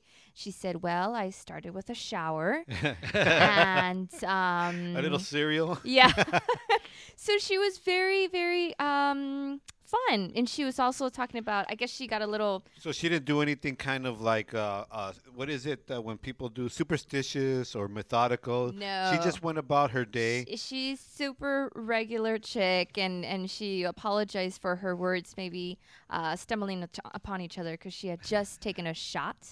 So she was Uh-huh. very she was very honest. So everyone's really really into her. And then there was also this really funny moment on um on the backstage uh, with um what's his name George Stephanopoulos Yes. uh, from ABC was interviewing her, and right in the middle of her interview, Jack Nicholson comes up behind her and says, "Hey, I love your work. Congratulations, Wow. you're Really? awesome." Wow. And she's like, kind of like freaking out. That was a pickup line, dude. Everyone knows Jack Jack Well- Nicholson's a What did he say? Do you? Well, cur- then he said- "I want to see you curtsy." he said, "You look like one of my ex-girlfriends." You're kidding me. and then see, wait, he's wait, wait, wait. This is way better. totally she she comes back. How about a new girlfriend? Oh. Oh, snap, Jennifer Lawrence. He's a little bit Uh, too old. He's a little bit too old, Jennifer Lawrence, but I like your sassy pants attitude. Um, so she's kind of become re- very, very popular, very relatable, and she has these um, freak out moments, which everyone kind of understands if you're hanging around with all these people at the Oscars. A couple A freak out moment. A couple of other winners Anne Hathaway won for Best Supporting Actress for Les Miserables. Unfortunately, Beautiful. she she did not fare so well on the red carpet with her Valentino dress. Uh, there was a lot, of criticism? A lot of criticism, which Anne Hathaway is known for her very nice style on the red carpet. Did- but you know what? you know what? I didn't. I didn't pay attention to what she wore. Uh, but you know what? Th- is it just me, or the one lady and the guy that won for that cartoon Brave? Uh huh. W- Was it that like big lady wearing that dress? The same dress that The she was same wearing? dress from Brave. I don't know. Dude. The girl from Brave, you know the cartoon Yeah. with, Yeah. with the girl with the red, the red, Red hair, yeah. hair curls, and she's got this blue, blue dress. Right. The the lady who accepted the award, it was her, and uh, forgot their names. They're obviously creators or animators or something. She must have been. Uh, she's a large woman, and she she had the same color hair and the dress. Wow. Well, maybe she did. Was she animated? What does that have to do with Anne Hathaway? I thought it was kind of kooky. What does that do with Anne Hathaway? I She's mean, like if you you got an award for animating um, Charlie Brown, would you go up there dressed like Charlie Brown? No, good point. Good point. Okay, whatever. Well, Anne Anne Hathaway, uh, unfortunately, um, one of the criticisms was that it looked like you can see her nipples through her dress. so what's wrong with that? I didn't know. So, um, not like you guys would have anything to complain about it, but this is an international show. Kind of embarrassing to have the nip slip without even have anything come down. A nip. it's just, it wasn't even. I don't know what you Wait, call it you when would, it. you what would you- be embarrassed if your your 'cause you- nipple popped out by Well, accident this is on a the sexy thing. dress. This is the thing. It didn't pop out. It like popped through. Oh, really? What is what is I mean, that she had a- called? she had Was it nipple cold, hard on. Jose? Was it cold in there? And it, NHL, it's it was cold. It was cold. Yeah. What do they call that when it pops through? That's a good nip, one. A nip pop. Nip Uh, nip peak. burst. Ooh, Ah. I like those. A nip peak. I like it. it. yeah, so she was uh, criticized for her um, poor selection of dress, although in her defense, she had a dress set up. And one of her co stars, uh, Amanda Seyfried, Seyfried, Uh huh. Amanda Seyfried. her face, uh, had a dress similar to hers. So she had to scramble literally the day before No. to find a different dress. Seriously, guys, may not be a big deal for you, but it's a huge deal for us. Uh, no, who wants to be dressed I like the guy next to you Anyways, the Yeah. same thing. Well, you guys, you guys kind of blend. If it's like dark navy blue and dark gray, I mean, seriously. No, you oh, it's what? because they start to see how well I- it I'm looks sorry, in dude. their shapes, I don't right? care. Oh, you know. I don't care if all the guys are wearing tuxes. If I wear a tux, I stand out, man. Mine rocks. Yeah, I some can wear a guys. tux. I think guys, you know, can look sexy, but it's a little different for us chicks. See, Jackie just indirectly called me sexy.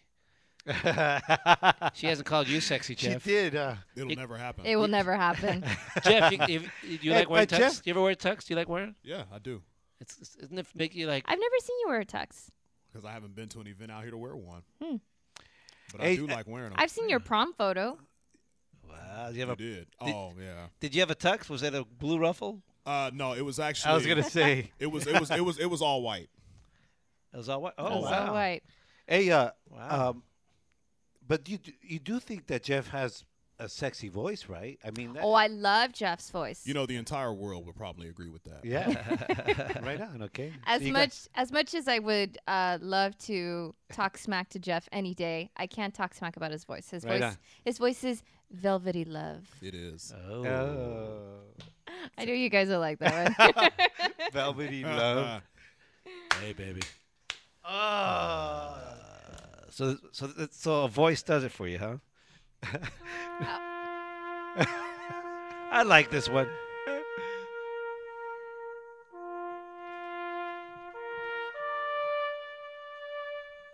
Nice. I like that one. Like I uh, I said earlier in in our radio cast, did you um go on to the other side unexpectedly, meaning like you you died? And did you get a chance to say goodbye to your loved ones?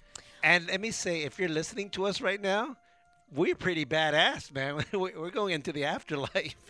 We are. We're broadcasting into the afterlife. Okay, go ahead. Well, don't worry. Technology has your back on that. A new crop of social media will make sending pre written emails a cinch, and they'll post to Facebook or Twitter on it once a person passes. Oh, dude, you could totally be a social media zombie. Eh? One company, one company is even trying to uh, with a service that tweets just like a specific person after they are gone. oh. Whoa. That'll freak people out, dude. Right? Isn't that creepy? Wow. Uh, Dead Social, Dead So- Social, which is one of the companies, covers all of the uh, post-death options, scheduling Facebook posts, tweets, and even LinkedIn posts to go out after someone has died. Like, why would you want to do that? I though? think that's a brilliant idea. Why? You could have your, your stuff set up like, uh, you know, like if you die, you don't want no one to know. Like you kind of want to do it all on your own. You know, like sometimes you just want to be by yourself. Or if you want to continue how you do normal social media and say, I won't be having breakfast today because I'm dead. Because you know everybody on social media, they you know tweet about what they're eating Yeah. for breakfast. and this is my Starbucks cup with my name. Yeah, on it. yeah. Well, the free Yeah, service stupid. You're right. the free service will publish the text, video, or audio messages directly from that person's social media account, or it can send a series of scheduled messages, such like as an anniversary or a loved one's birthday. That's what I was thinking. You know, like you could instead of a that's still- bath. that's creepy though. That's still Hey, creepy. That's it's- just weird. Instead is of- weird. Look, instead of a bathroom pick, it'll be a coffin pick. well, for those interested in sending a more personal message, confession of love, an apology, or a straight up "I told you so," um, you can go to you can go to If I Die. This company will post a pub, a public Facebook message when you die, and the message goes up when at least three or more people have appointed, which you have appointed as trustees. And tell the service you've died. Uh, but it can also send out private messages to specific people over Facebook or via email at a scheduled designated time. Dude, that's a great way to nag. when you're mad at somebody. What would you put? What would be your post? What would you post? Gosh, that's terrible. See, I would. li- I should have thought of So, this. uh, Peace out, bitches. I don't know. Well, a more This place sucks. Please. I'm out. I I left the uh, the gas on. this uh, more there's a more extreme version of this type of control with LivesOn which their catchy tagline fyi take take out the trash. their tagline is when your heart stops beating you'll keep tweeting Oh my god. oh my god. and they're still in the development stages but basically they'll create twitter accounts that post in the voice of the specified person This that after sounds they died. that really You're- it literally this sounds tweet is to die for. it really sounds like they didn't have that really thought out well. They just came out with the slogan. It's like, you know, it's one of those ideas that came up with the slogan before the actual idea. I love this slogan. If you keep what is it again? tweet while you're What's the slogan? twe- tweet what The sweet. The, the- I'm sorry.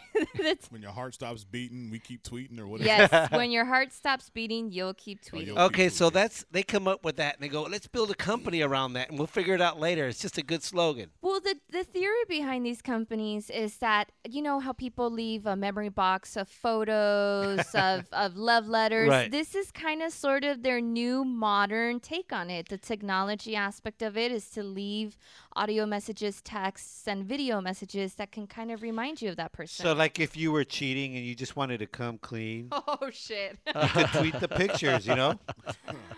That would Oh, suck. That was so or or even or even better, if you weren't cheating but the person you were with was cheating. Oh my god, I have a story about Even that. better. Okay, so this dude in my high school, he, um, you know, rest in peace, homeboy. Oh, he's he, dead? He croaked. Yeah, he died. And uh, so there was a funeral. There was a huge high school reunion because he was very, very, very popular in high school. Uh-huh. Damn. Okay, so his baby mama showed up. Uh-huh. His girlfriend that everyone knew. His Sancha showed up. Oh, three. And some chick, I guess, that he was hooking up with on the side. Which like, was like which all was shut up. actually which was actually all of them showed up at the funeral, and it was like drama. Was there What- drama? What, Was there about the gay guy? Was the the gay funeral? There the gay lover there too? There was no gay lover. Oh my god. But god. it was like drama at the funeral because they're like, "What, bitch? What do you mean you're what's his face's girlfriend? I'm his girlfriend." Oh, like, da- yep. Oh, and they, there was actually drama. That's there not was cool. drama at a funeral. I wish I 'cause would. Why didn't you invite me, Mija? He was. I would have fucking- went. I have some. I have a suit. I got some suit. I, I know how to act. And around. So don't. It was a very obviously very unexpected death. Like I said, bless your heart. It didn't bother him. But um, whoopsies. so don't fuck around, guys, because we'll find out even when you're dead. Hey, Bill, I- hey, Billy Goodnight says with all the social media we are involved with, like Facebook, Twitter, Instagram, and texting, we are already social media zombies. That's a good point, You, dude. ima- you imagine if that service like linked into your Instagram too? You know, how people post Instagram photos and say, "I'm sitting at the coffee shop" or "I'm at the beach." Yeah, I'm in the coffin. You? Wouldn't that? I So mean, fucked. yeah, no, but then it's like, I'm six feet under. Wish I could finish this text. but it's those stupid posts that get me. Like, oh, just I hate those stupid posts that come. up. Oh, it's such a beautiful day, and I want to wish all my Facebook friends love and this and that. Hey. Dude, you have five hundred thousand Facebook friends. You don't love every one of Hey, them. dude, You're full of baloney. One dude. of my tweets when I'm dead, or my my Facebook post from when I'm dead, is gonna have this uh, place is hot. it's location tag from hell. I'm gonna be location tagging from hell. eh? Check in on Foursquare in hell. Hanging with the worms. Jeff Johnson just reached uh, the highest uh, uh, hierarchy in hell, or whatever. The mayor. The mayor. There you go. I don't know how that game works. I don't get that game. Sounds boring to me. Sounds too boring. Okay, so what what do you got going on here? Dude, I'm gonna think of a lot of great ideas after the show. I know. We'll think about it afterwards. Yeah, well, there you go. There's some ideas to help you out. But out. think about it. What would be a tweet, a legitimate like tweet that you would that would really describe you? It was nice. I don't know. It was nice, people. It it was real. Okay, it was. I it was. know. Re- I like that one. I like that one a lot. I like that one a lot. A lot. She's gonna post the real pictures of the real Jackie Casas because it's the ones that you see on Facebook. That's just her stand-in. yeah, that's just my stand-in. All right, guys, moving on. All right, what do we got going on? A man dubbed the Internet Casanova uh, for breaking hearts online is now facing charges for not just stealing women's hearts, but also their money. Authorities allege that Ray Holycross, who also went by the names Ray Cross and Ray Thompson, scabbed and robbed more than 38 women in at least seven states. Wow, how did she scan them? Well, he's uh, he's arraigned. Uh, he's going to be arraigned in court on a, one charge of uh, of theft. But apparently, police say that he's spent years logging onto dating websites to meet women before moving in with them and stealing from them. So this particular, uh, the one that he's being charged with for theft is in Indiana, but he's had, uh, he's been. He has an identity theft charge in Oregon, and he has other charges against him in multiple other states. So he hey, so when he dies, Why would you want to? Having one girlfriend enough is a, is a pain in the ass. It's a big headache. yeah. when he dies, he's gonna he's gonna send everybody pictures of the things he stole. Remember this? It was me. oh. Ah. That's terrible. So he meets these women online on these dating websites, and then he just kind of sort of provides what they need in life, and then he Ah. latches latches on, and he moves in, and he steals your shit. So uh, Provides what they need in life. with one with with one particular woman, he stole her laptop, her iPhone, and withdrew about a thousand dollars from her bank account, and then took off. Wow. These women, bless their souls. Oh my God. They're all like, he made me feel like he was going to take care of me and left me with nothing. he was so charming I and convincing. breakfast. I made him breakfast. Oh yeah, this other one was like, she was. He was so charming and convincing. I feel foolish, dude. How could he withdraw a thousand dollars from your bank account? was his name Sandro? What is it with girls? They do that. They they they get in this like Cinderella uh, delusion where they think that, that that it's like the knight in shining armor, and they can get away with anything. Those dudes doing stupid things, and and they go along with it.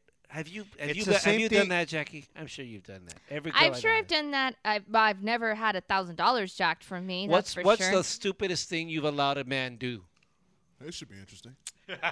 What do you mean? Well, I what mean, did a guy get away with with you? that you and, think that, had, and had you feeling foolish. that had you feeling foolish, and you think oh. all Oh. this time, and I let him do, get away with. Probably pretty bad stuff. A ver. Not anything like a thousand bucks or stole stuff from me. What grilling you?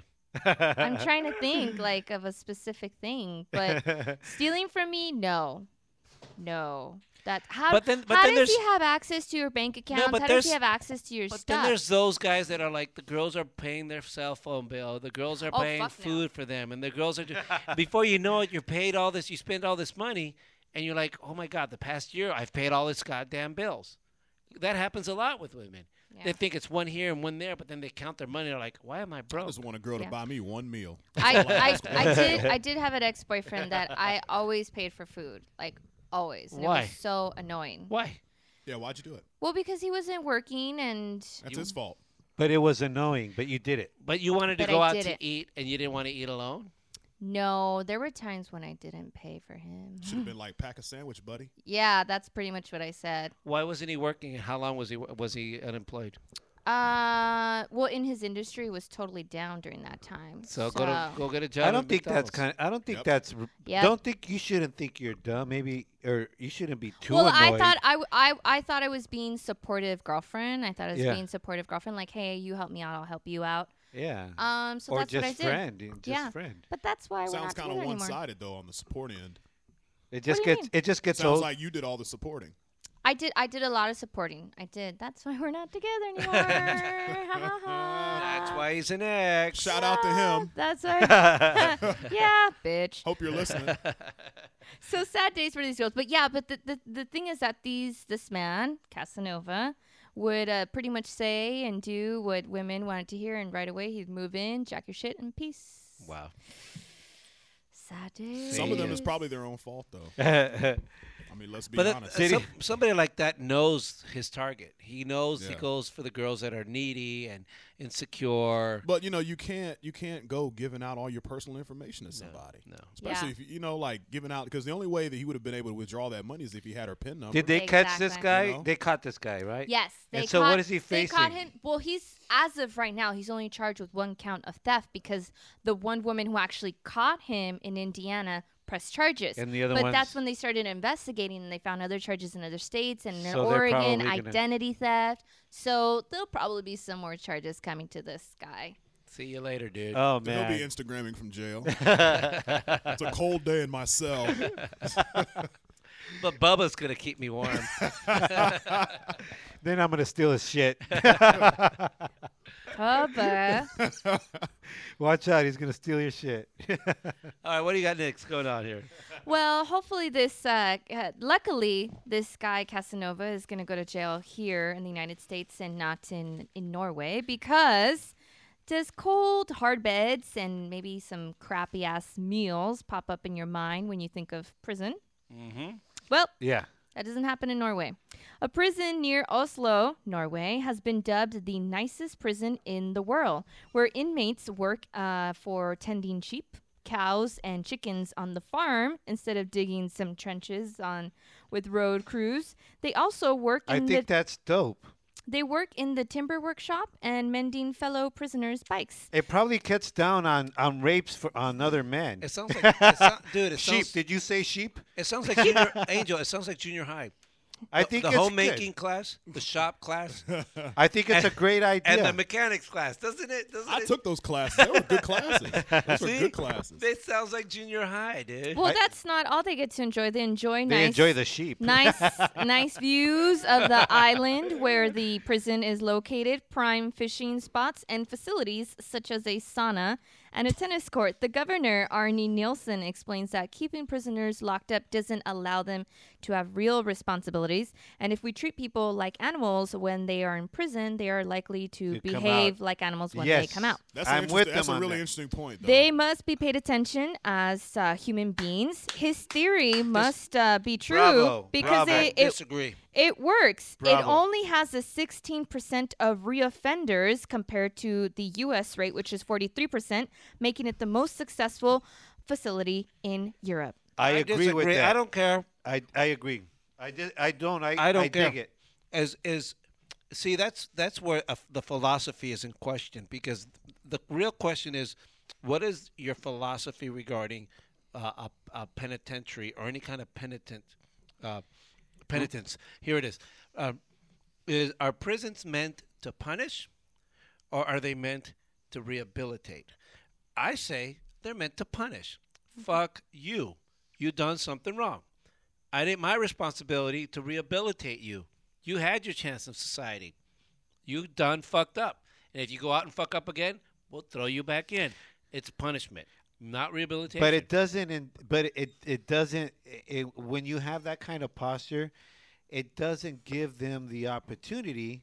You don't provide them the tools and the and, and the environment, if you will, to that once they've done paid the done paid their price, okay, that that that they uh, that that they're gonna function in in. But you know what? They And had so- their opportunity so, when they no. were in the free world. They you had know their what? I, opportunity. I I agree with your point about punishment.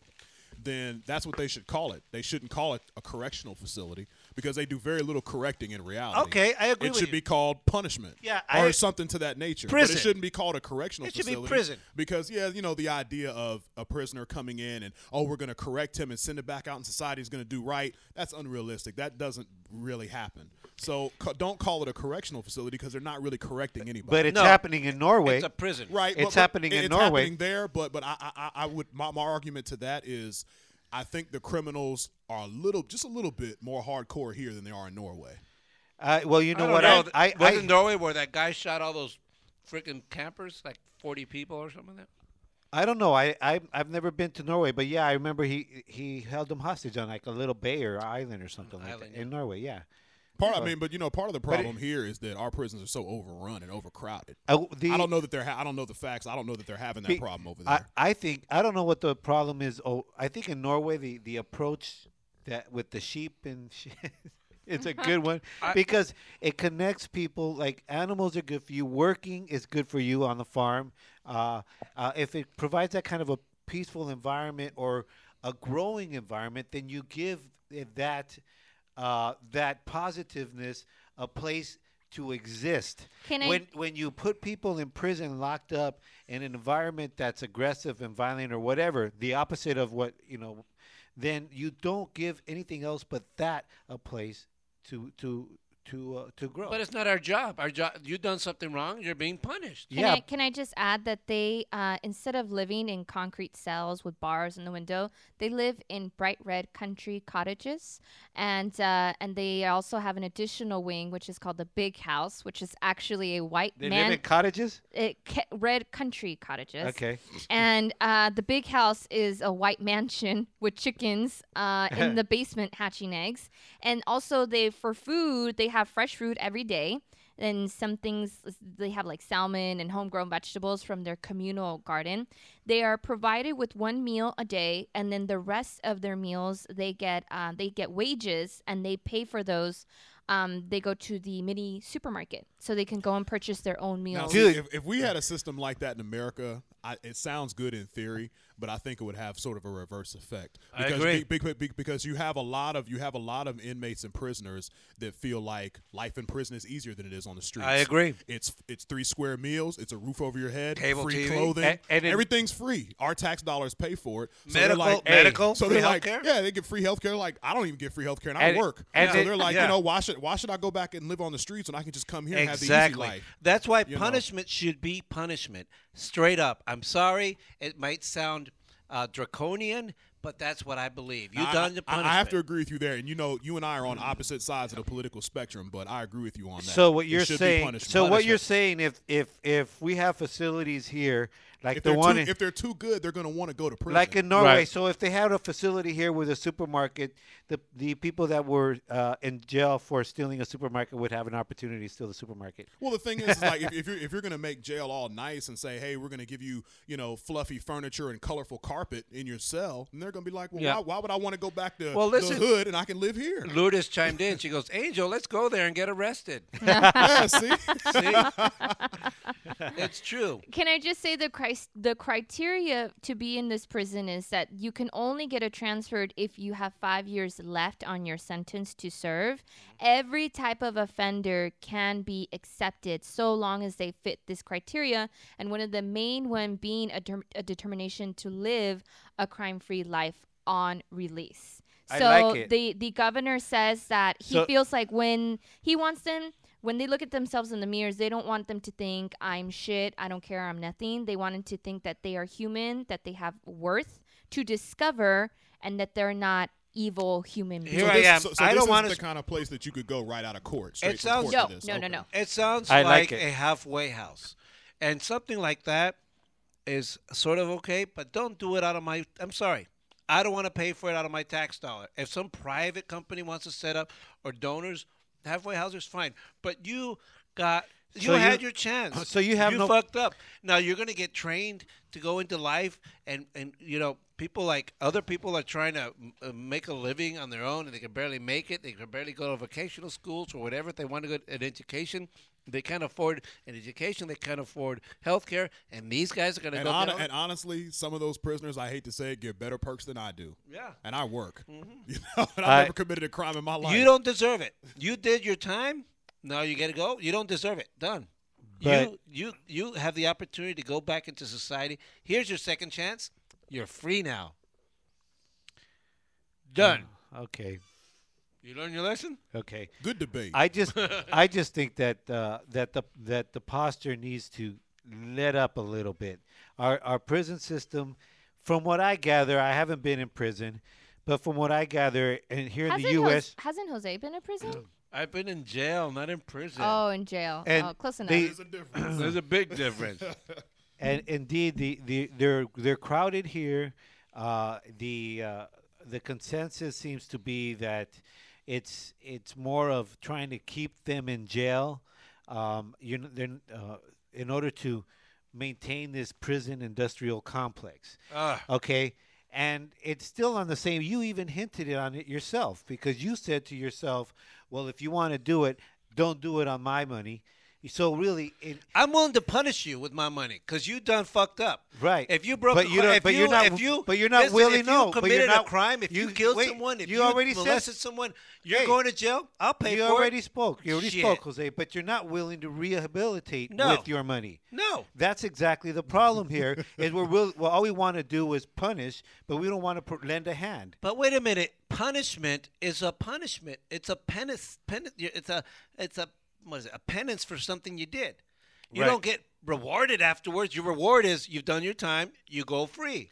That's I- your reward. I still don't see it too much of a reward. If you're in a place doing time, and and, and in the in, under these conditions that they said it's in the last five years, so obviously you've done some hard time. That's five years of the last five vocational years- training for free, And- and a spa, Oh, so, so and a wage. so don't I provide don't know it for about him. you, Jose, but I had to pay for college. Uh, yeah, you? yeah, we Yeah, gotta pay for saying. education. And I don't I don't necessarily I'm not an unsympathetic person, but I don't want my tax dollars to pay for their medical expenses. My tax dollars don't even cover my medical expenses. Exactly. I, You uh. I I don't know. I think that the posture of holding of, of holding that is what the problem is because in the in the case it's a perfect example because on that same token in uh, in the US we're ho- holding more and more people in jail because of money because of the the, the having you know, to maintain mon- this money is another issue. No, it's not because when we have when we have that posture of like, okay, you know, uh, uh, it, it, we're doing the same thing, but in a smaller in in the macro, like Jaime Sanchez chimed in and he says jail should be a deterrent for committing crime.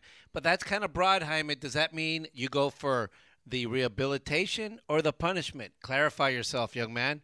And post it on the wall, not on our message. I want other people to see, be part of it. Jose, see, he makes a good point. I think that that the bottom line is what matters in- in this case. The the and so the question you're saying is, does the does the end justify the means? John B just Right? chimed in and she, s- he says, "Here's an after tweet, after death tweet. Jose and Angel were right. Should have just went to jail." Nice. That's a good one, John B. Good. That's a good one. See, that's what I'm talking about there, um, Mr. Jaime Sanchez. Share it with the world. Put it on the Facebook wall, not on our message. So to deter crime, the the the means does does what you're saying? Does the end justify the means? No, what, I'm, saying, is Jaime Sanchez is I know. Sanchez is not making himself clear because does he believe that in order to deter crime, you offer a rehabilitation or you give him a punishment? I say you give him the lashes, y vámonos. Once you've paid your for your, your dues, your your reward is go out into society and have another chance at it. If you fuck up again, yeah, I'll pay for you to and get I back think in jail. and I think what he's saying is what ma- what works works. It doesn't matter what it is. I don't know. Jaime, clarify yourself, please. It doesn't matter really. Give us a call As at long 626 275 That was, a, that, was a, that was a great load of dirty laundry there, Jack. I know. Let's do it. I think you got more. more uh, Alrighty. I've got one more You know what? for It's you because. I'm here. You concentrate better when No. I'm around. Admit Please. it. Admit it. It's okay. You guys are flowing. Irritated since I walked in. I noticed. That's not All true, right, Jeff. Jeff. She's not. That's very true. Moving on, guys. Oh, A Rod, A Rod, A Rod. Yankees baseball star Alex Rodriguez is once again with a headache about this one. We're not talking about his current allegations of doping. We're that's some other news and dirty laundry day. But um, Alex Rodriguez and rapper Jay Z raised over four hundred thousand dollars in a 2006 celebrity poker tournament to benefit his foundation. Well, only about five thousand dollars of it made its way to various charities. This is all. Oh. This is all according to a new report uh, from the Globe, citing IRS uh, reports that they only gave about 1% of their proceeds to charity during its first year of operation in 2006. Then suddenly stopped submitting mandatory financial reports to the IRS.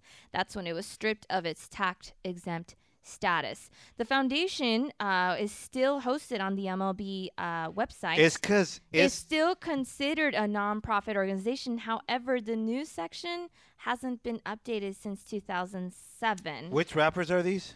This is Alex Rodriguez, who's the Yankees baseball Oh. uh, player, but he hosted the poker tournament with Jay Z. Okay, okay. So it seems like he's uh, the, ch- the charity has been mismanaged, and um, the Globe did a whole sweep of 50 nonprofits run by professional athletes, and um, A Rod was one of the ones that h- had issues. They say experts, nonprofit organizations experts say that about 65 to 75 percent of proceeds should go directly to Yes. the mission's, uh, the organization's mission. So that was only one percent. Only one percent of their ridiculous. proceeds went to You- charity. So when you're donating to A Rod's, you know, foundation, at least in 2006, it went nowhere. Where it went exactly, we don't know. Here's the deal. The thing about those those uh, uh, foundations, unfortunately, and I hate to sound cynical, is that a lot of them are really set up by uh, uh, the the celebrities, uh, lawyers, and accountants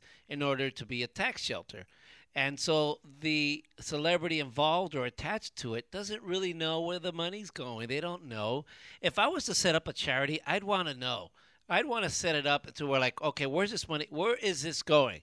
I want it to be as hands-on as possible, so that I can see that the A money's lot of actually. celebrities aren't hands on. They let their team take care of everything. But but it's so just they don't know what's happening. and it's really. really just a tax shelter. They Yeah. don't. It's it's really set up But- as a tax shelter. But why do you do that? When you give money for for charity, and you want to just know like every in and out, that's like self-imposed anxiety. Because when you give when you give it to to them, you're giving it to you know for a purpose, right? And so if they fumble it, then you're gonna feel stupid like that But- girl that went on a date with that guy and then he stole her stuff. She all you got to de- do is have in your in your mind that okay, I gave this for a good cause out of my heart, and you really don't know where. But you want to make sure that if if this is a charity for young girls who have been victimized and it's a school and and, and you really want to make sure that the people that you've invited like some of them are your contemporaries like another celebrity and you've and they've entrusted you by saying I'm going to spend a lot of money at this charity thing so that your foundation can be benefit from it then you put your name out there and they think that it's going to this and only 1%. So, yes, I care. One, because I want my friends to be able to have confidence in it. And two, that the benefit factors are benefiting from it. Is that benefactors? Yes. Yeah. Yeah, but if you gave it to them already and they fu- and you didn't know, like say you didn't do your due diligence. But I wanna know. But say you didn't know and then find out later on, don't worry about it. You, you still gave it for a good cause, just like the girl in the bed. You know, she gave it for a good cause, so he stole your laptop, hey, but he had a good. I want to go back to the prison because Lulu says, uh, Jose, the U.S. incarceration rate is the highest compared to other countries. Your taxes are tax dollars are already paying for this. It's not a money issue. It is never about money. It's a moral issue. I know that, Lord. This as a matter of fact, I know that. But you know what? The United States happens to have the most money invested into jail systems, and believe it or not, they have happen to have the highest tech and most comfortable prisons in all of the world, um, including westernized countries. Therefore, you've got the best jails in the world. That's enough for me. I ain't gonna pay for nothing else, yo. Shit. And you know why more people are in But- jail? You want to know why more people are in jail in, in the United States? I'll tell you why. The- because there's the an prison- the prison industrial complex. Because there's an infrastructure. There are uh, there's, uh, There's law office- bureaucracy. there are law officers in the street. There are more. There are police officers policing every municipality in the country. Yes. Other countries don't have that. There are laws that are being, and because also we are free to do things, and more uh, the more people are out and about and doing things, the more they're going to get into freaking trouble. So, so Jose, I know that's what I was talking about. Or the prison industrial complex is not just limited to the the uh, uh, the infrastructure of the prison system, but also the the the institutions or agencies that put them in there, the detectives and uh, uh, forensics uh, labs and and all that kind of stuff. And that's why what I was saying earlier is that that's why our, our posture needs to be our stance towards our fellow brothers and sisters, whether they're criminals or not. We need to be careful that we're not too lopsided no. on the sense of punishing, because then we're what we're doing is we're we're uh, we're we're maintaining this this infrastructure. We're when in in in, in reality there needs to we be should a- have less. There are We criminals out ha- there. Yeah, bec- there are because- criminals out there because that need to be punished if they commit a crime. If they commit Yeah, a crime, but- they get punished. but they don't get cable TV. They don't get a spa. They don't even get school. I'm sorry. You had your chance. I'm sorry. I don't believe in that. I don't. Maybe uh, if some private institutions and, and churches want to donate library books and shit, and, and they want to donate their time to teach them, fine. You do it because you want to do it. I don't want my tax dollars to do it. My tax dollars are there to punish you if you commit a crime. Done. Okay, Jose. well, so So moving on. so like I said, that uh, that nonprofit was by uh, A Rod Alex Rodriguez from the Yankees. Hey, However, hey, Jose, uh, he's not getting any of Jose's money because his money is to punish you if you commit a crime, not for any charities. Well, uh, they also did a report on those that actually are, are on the winnings list of uh, uh, sports athletes that have uh, nonprofit organizations that do actually do what they say they're going to do. And one of the winners was uh, Knicks player Car- Carmelo Anthony.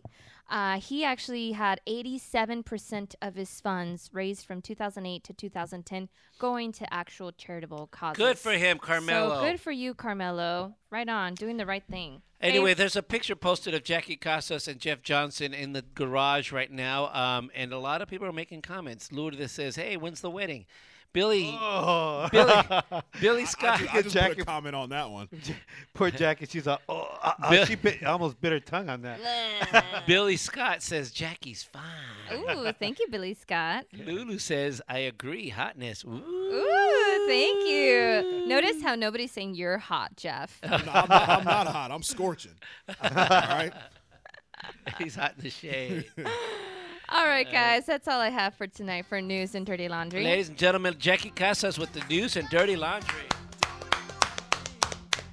All right, so we, we have Jackie every Tuesday night with us as she does news and dirty laundry. Now, when we come back, we're going to have Angels Chill Lounge, so stand by.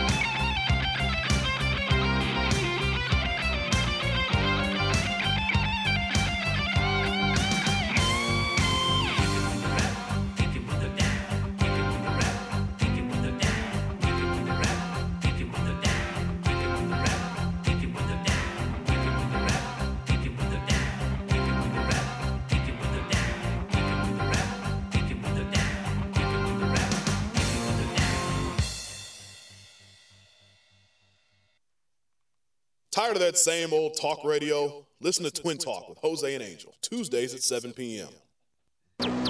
Hey everyone, this is Melissa Martinez, your loca host of Maz TV. Just wanted to check in with y'all and let you know to catch our show every Saturday at 8:30 a.m. on Channel 20, DirecTV Dish, and AT&T Uverse. Tune in. Kick back and listen.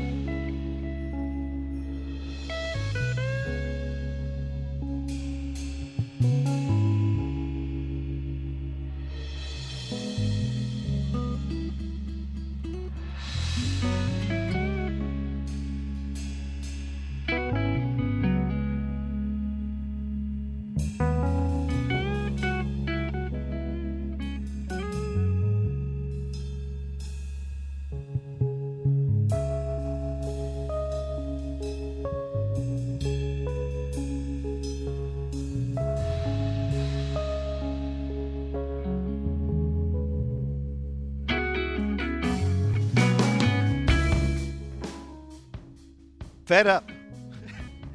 I'm fed up. I can't take it anymore. I am at a total loss. There are many writings that speak of the power in the word. For example, the tongue is at the helm, meaning it steers the ship and I am the ship. This suggests that by the words I speak to others and myself, I can create possibilities or destroy them. So if I say, I can't take it anymore, by the power in my words, I relinquished my strength. And indeed, I can't take it anymore. Having made this distinction, I am now forced with yet another power the power to choose. So, I am chill. And so I am. Chill. One love.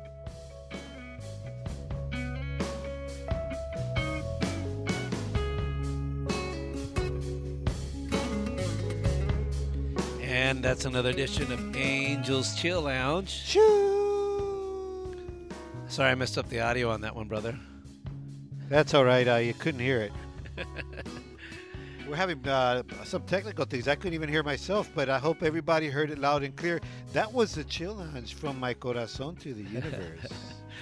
Thank you for listening to Twin Talk with Jose and Angel as we broadcast live every Tuesday night from Tío Luis's garage on twintalkcast.com. and on the largest internet radio network, Live 365, just search for Twin Talk Cast Radio.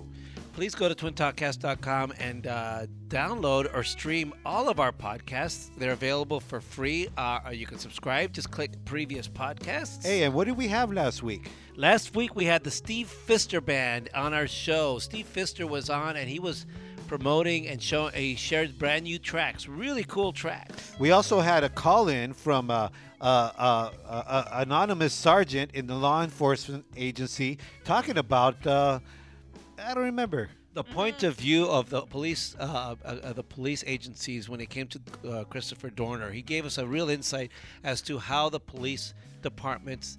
Uh, uh, or law enforcement was uh, was taking this whole Christopher Dorner con- controversy and man. Okay, okay, and we also had Jackie Casa. Okay, okay, whatever. Okay, okay, okay. I want to say John B chimed in. He says, "Thanks, Jose, for supporting the punishment over rehabilitation. Too bad I lived in Texas." That's hashtag after death tweet. Very funny guy, but just start spelling my name correctly. It's Jose with a J, not an H. It's Ho- that's- Well, that's, hey, hey, that's what we call him at home. We call him Jose. Hey, that's very funny, John. Very funny. I like it. Nice job. Anyway, so we want to thank um, uh, Dr. Percy Crouch from um, from the Gang Intervention and uh, Community and Task Force in uh, Watts.